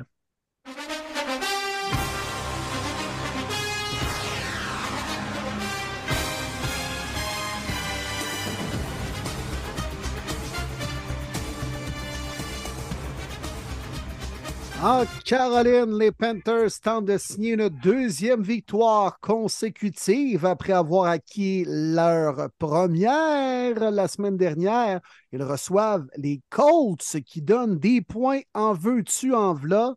Match qui pourra encore tourner à l'avantage des Panthers. Puis j'y vais, les gars, moi, c'est mon choix. Les Panthers, une deuxième de suite. Ouais, pourquoi pas? Ouais, moi aussi, mon Will, je te suis. Panthers pour moi. On va euh, bien courir le ballon. Surprenamment, c'est pas Miles Sanders, mais c'est Chuba Hubbard, notre Canadien, qui connaît quand même une euh, saison respectable. Lui qui jouait les rôles de deuxième, mais qui pense qu'il est rendu numéro un. Du côté des Colts, j'ai oublié son nom malheureusement, mais notre meilleur defensive tackle avec euh, Buckner, évidemment. Mais pour arrêter le jeu au sol, il est suspendu euh, pour trois rencontres. Puis je pense que c'est sa troisième rencontre cette semaine. Donc, euh, c'est de cette raison-là. On va beaucoup courir le ballon du côté des Panthers. Oui, on est capable de le faire du côté des Colts, mais justement, on va vouloir l'éliminer euh, pour que ça devienne unidimensionnel et que Gardner Minshew lance des interceptions. Moi, je vais y aller avec les Colts. Euh, Jonathan Taylor, name of the game. Jonathan Taylor, il va avoir un gros match. Puis Gardner Minshew, je pense qu'il va avoir un match où il va faire moins d'erreurs, euh, moins d'interceptions. Puis euh, victoire des Colts pour moi. À seize heures vingt-cinq dans le Puke Bowl du côté de Las Vegas, Les Giants de New York à deux six vont rendre visite aux Raiders à trois cinq. Un match qu'on se fout complètement, alors que c'est le match d'après qu'on va tous regarder. Euh, quelle victoire dans ce match merdique, messieurs! Honnêtement, la, la plus belle histoire dans ce match-là, c'est Antonio Pierce, le nouvel entraîneur par intérim des Raiders, qui est un ancien joueur des Giants, champion du Super Bowl. Puis ça s'arrête là. Mm. C'est à peu près Vraiment. ça l'histoire du match, là. Euh, sinon... Aiden O'Connell qui start. Ouais. C'est vraiment une histoire, ça. Ben, en tout cas, c'est, c'est, c'est quand même qu'il bench Jimmy Garoppolo, là. Il ouais, le bench carrément. Ça, c'en est une. Ça, c'en est une. C'est un bon... convaincu, hein, de, de O'Connell avec son pinch mou, là. Hmm. Ben, j'aime ce que je vois. Lors, lors du dernier match, il a bien terminé. J'ai hâte de voir ce qu'il va être capable là, de faire. Daniel Jones va-tu être là? C'est pas clair, hein? Je pense, je pense que pas. Oui. Ah Alors, oui? Moi, je pense que oui. Ouais, ben, ça pointe vers regarder, ça. Là. Mais euh, oui, ça pointe que là, il se sent bien puis il devrait starter la game. C'est pas confirmé, mais ça. La défensive des Giants joue pas mal par les temps qui courent. Mm-hmm. Euh, bonne fête, Kevin! Kieran Thibodeau joue bien euh, de ce temps-là. Trois sacs la semaine passée. Euh... Sexy Dexy Daniel... aussi, le solide. Là. Ouais, Daniel ouais. Jones est là. Daniel Jones est là. Coach Daniel Dable Jones says Daniel là. Jones is ready to go. Ben, ouais. Je vais y aller avec les Giants. Ouais, Giants, moi aussi. Moi c'est, moi, c'est leur défensive. Leur défensive joue du gros football depuis plusieurs semaines. Les Raiders, à part Max Crosby, il n'y a pas grand-chose d'inspirant. Davante Adams doit être découragé. Il doit se demander pourquoi j'ai signé ici. Mais vraiment, pourquoi? Les Giants. Ça fait tellement Raiders. Je vais aller Raiders, les boys. Qu'est-ce euh... qui se passe avec vous autres, les boys? Crime. Will qui prend les Ravens, toi qui prends les Raiders. Voyons donc. Ouais, mais là, on va vraiment lancer le, le ballon aux playmakers. On va les laisser jouer. Même si... euh, on va courir le ballon avec Josh Jacobs. Euh... Non, j'ai le feeling à domicile comme ça. Antonio Pierce va vouloir aller chercher cette fameuse flamèche de son premier match en communauté. Raiders. Man, on est dans une ambiance maudite vu que c'est l'Halloween. Mm. Ouais. Pour ça, là. Les Raiders ouais. pour Marty, moi qui vante les Ravens, ça n'a pas de bon sens. Il va falloir revenir ouais. à la normale la semaine dernière, la semaine prochaine. La semaine dernière. La semaine dernière. Ils vont revenir dans le passé, moi. Tap! On est Retour mêlés. vers le futur. Ah ouais. Willie McFly. Willie McFly. C'est bon, ça. Hey, on, on termine le dimanche, par exemple, avec deux superbes duels. Euh, oui, le premier ouais, dont on va vraiment. parler, c'est à Philadelphie, alors que les Cowboys rendent visite aux Eagles. Et ça, là, deux équipes qui se détestent, deux fanbases qui se détestent. J'ai vraiment hâte. Et pour, pour vrai, la Philadelphie actuellement, les billets les moins chers, trois cent six piastres le billet, puis t'es dans le pit. Il va y avoir bien de l'ambiance, là. Et... solidement, solidement. Puis les Cowboys jouent peut-être leur meilleur football de la saison présentement. Leurs partisans peuvent y croire. Les Eagles, la seule équipe de la Ligue toujours avec une seule défaite. Ça promet, ça promet. Le tailgate, il va y avoir de l'ambiance à Philadelphie. Si vous vous pointez avec un chandail des Cowboys, ça se peut que vous recevez quelques gouttes de bière et que vous faisiez pousser dans le mur. Mais bon, ça a l'air que ça fait partie de la game à Philadelphie. Euh, ça va être bon, ça va être bon. Puis j'ai quasiment le goût d'y aller avec les Cowboys. Non. Dans les derniers temps, Dak Prescott a offert de belles performances contre les Eagles. Mais je vais me ranger quand même avec les finalistes du dernier Super Bowl. A J Brown est trop dominant. Euh, la paire de Trevon Diggs fait mal pour ce genre de match-là. On a la bonne ligne offensive pour contrer Lawrence, Parsons et compagnie. Puis les Eagles savent gagner. Ce ne sera pas facile, pas toujours élégant, mais on va trouver un moyen de gagner. Puis t'as un frère à regarder dans les yeux demain matin, toi, là. là. Ouais, c'est ça qui arrive. C'est, c'est ça qu'il faut que je prenne en considération aussi. Là. Écoute, non, non, mais... euh, êtes-vous surpris que les Cowboys n'ont pas fait de transaction? Honnêtement?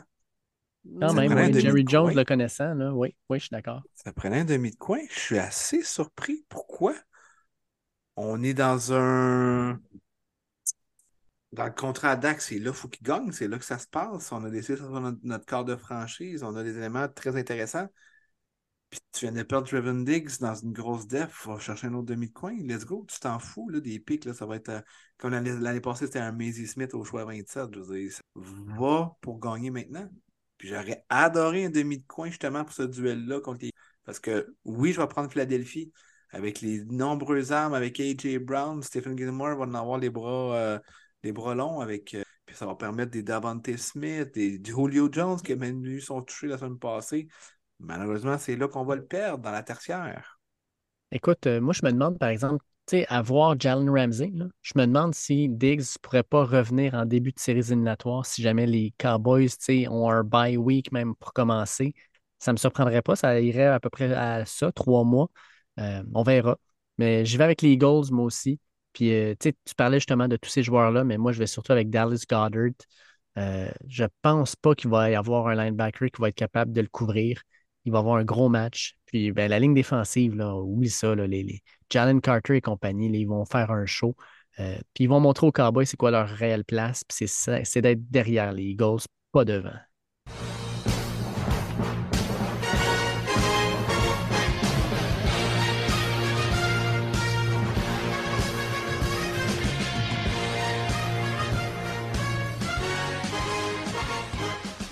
À Cincinnati, les Bengals qui renaissent de leur propre cendre affrontent et reçoivent les Bills de Buffalo qui ont quelques difficultés par les temps qui courent.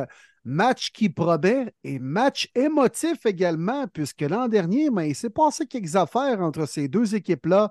Avec le match en fin de saison où Damar Hamlin s'était échoué sur le terrain, on s'est affronté en série par la suite, les Bengals ont eu le dessus. Là, comment vous voyez ça, les boys? Bengals-Bills à la semaine neuf. Je vois ça exactement ah, comme le match oui. s'est terminé en séries éliminatoires l'an dernier. Euh, les Bengals sont sur une super lancée. Joe Burrow ne commence que seulement à bien jouer. Euh, Puis on l'a dit, là, Tre'Davious White, sa blessure, c'est gros. Je pense que Jamar Chase va avoir un match de fou. Euh, victoire des Bengals. Puis euh, Luanarumo, il a le numéro de Josh Allen, il va le ralentir.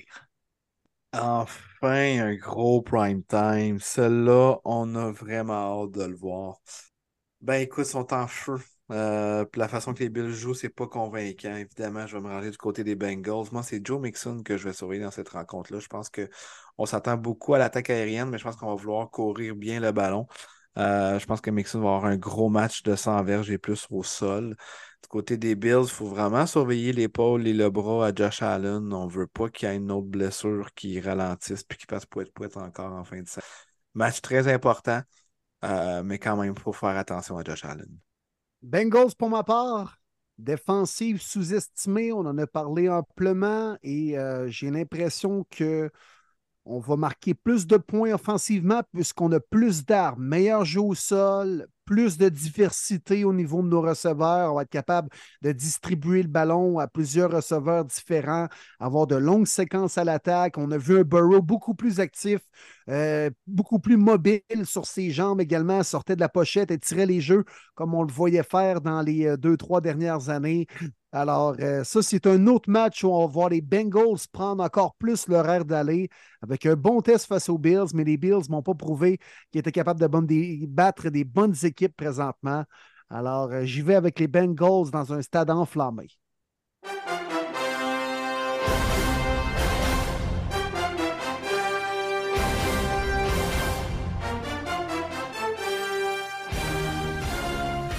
Monday Night Football entre les Chargers et les Jets, évidemment. On avait fait ce choix en pensant avoir Aaron Rodgers. Ça ne sera pas le cas. Les puissants Chargers, les batteries chargées à New York. Comment qu'on voit ça? Tout un duel quand même. Puis, bon, sincèrement, on va se le dire, là, parce que je l'ai déclaré en début de podcast, mais c'est Easton Stick qui va finir ce game-là pour les Chargers. Oh. Ben, honnêtement, c'est pas moi qui pas moi qui va s'en plaindre, là. Mais pourquoi oh, encore les Chargers en prime time, là? Pourquoi? Mm. Hey, je regardais ça rapidement, là. Hey, ça fait trois fois dans les quatre dernières semaines, là. Faut, faut les aimer. Faut les aimer. Puis on non, les aime non, pas. Là, là, chez moi, les Chargers, là, sacrément, là, équipe la plus choqueuse de l'histoire du sport professionnel, là. Ils sont tant que ça si spectaculaires à voir jouer. Je ne dis pas que les Jets le sont plus présentement, là, mais trois fois dans les quatre dernières semaines, même avec les Chiefs, sinon, c'est comme là, c'est correct. Le crémage, là, on en a eu assez de gâteau à vanille, là. Fait que toi, tu vas de quel côté? Tu dois aller avec les Jets, right?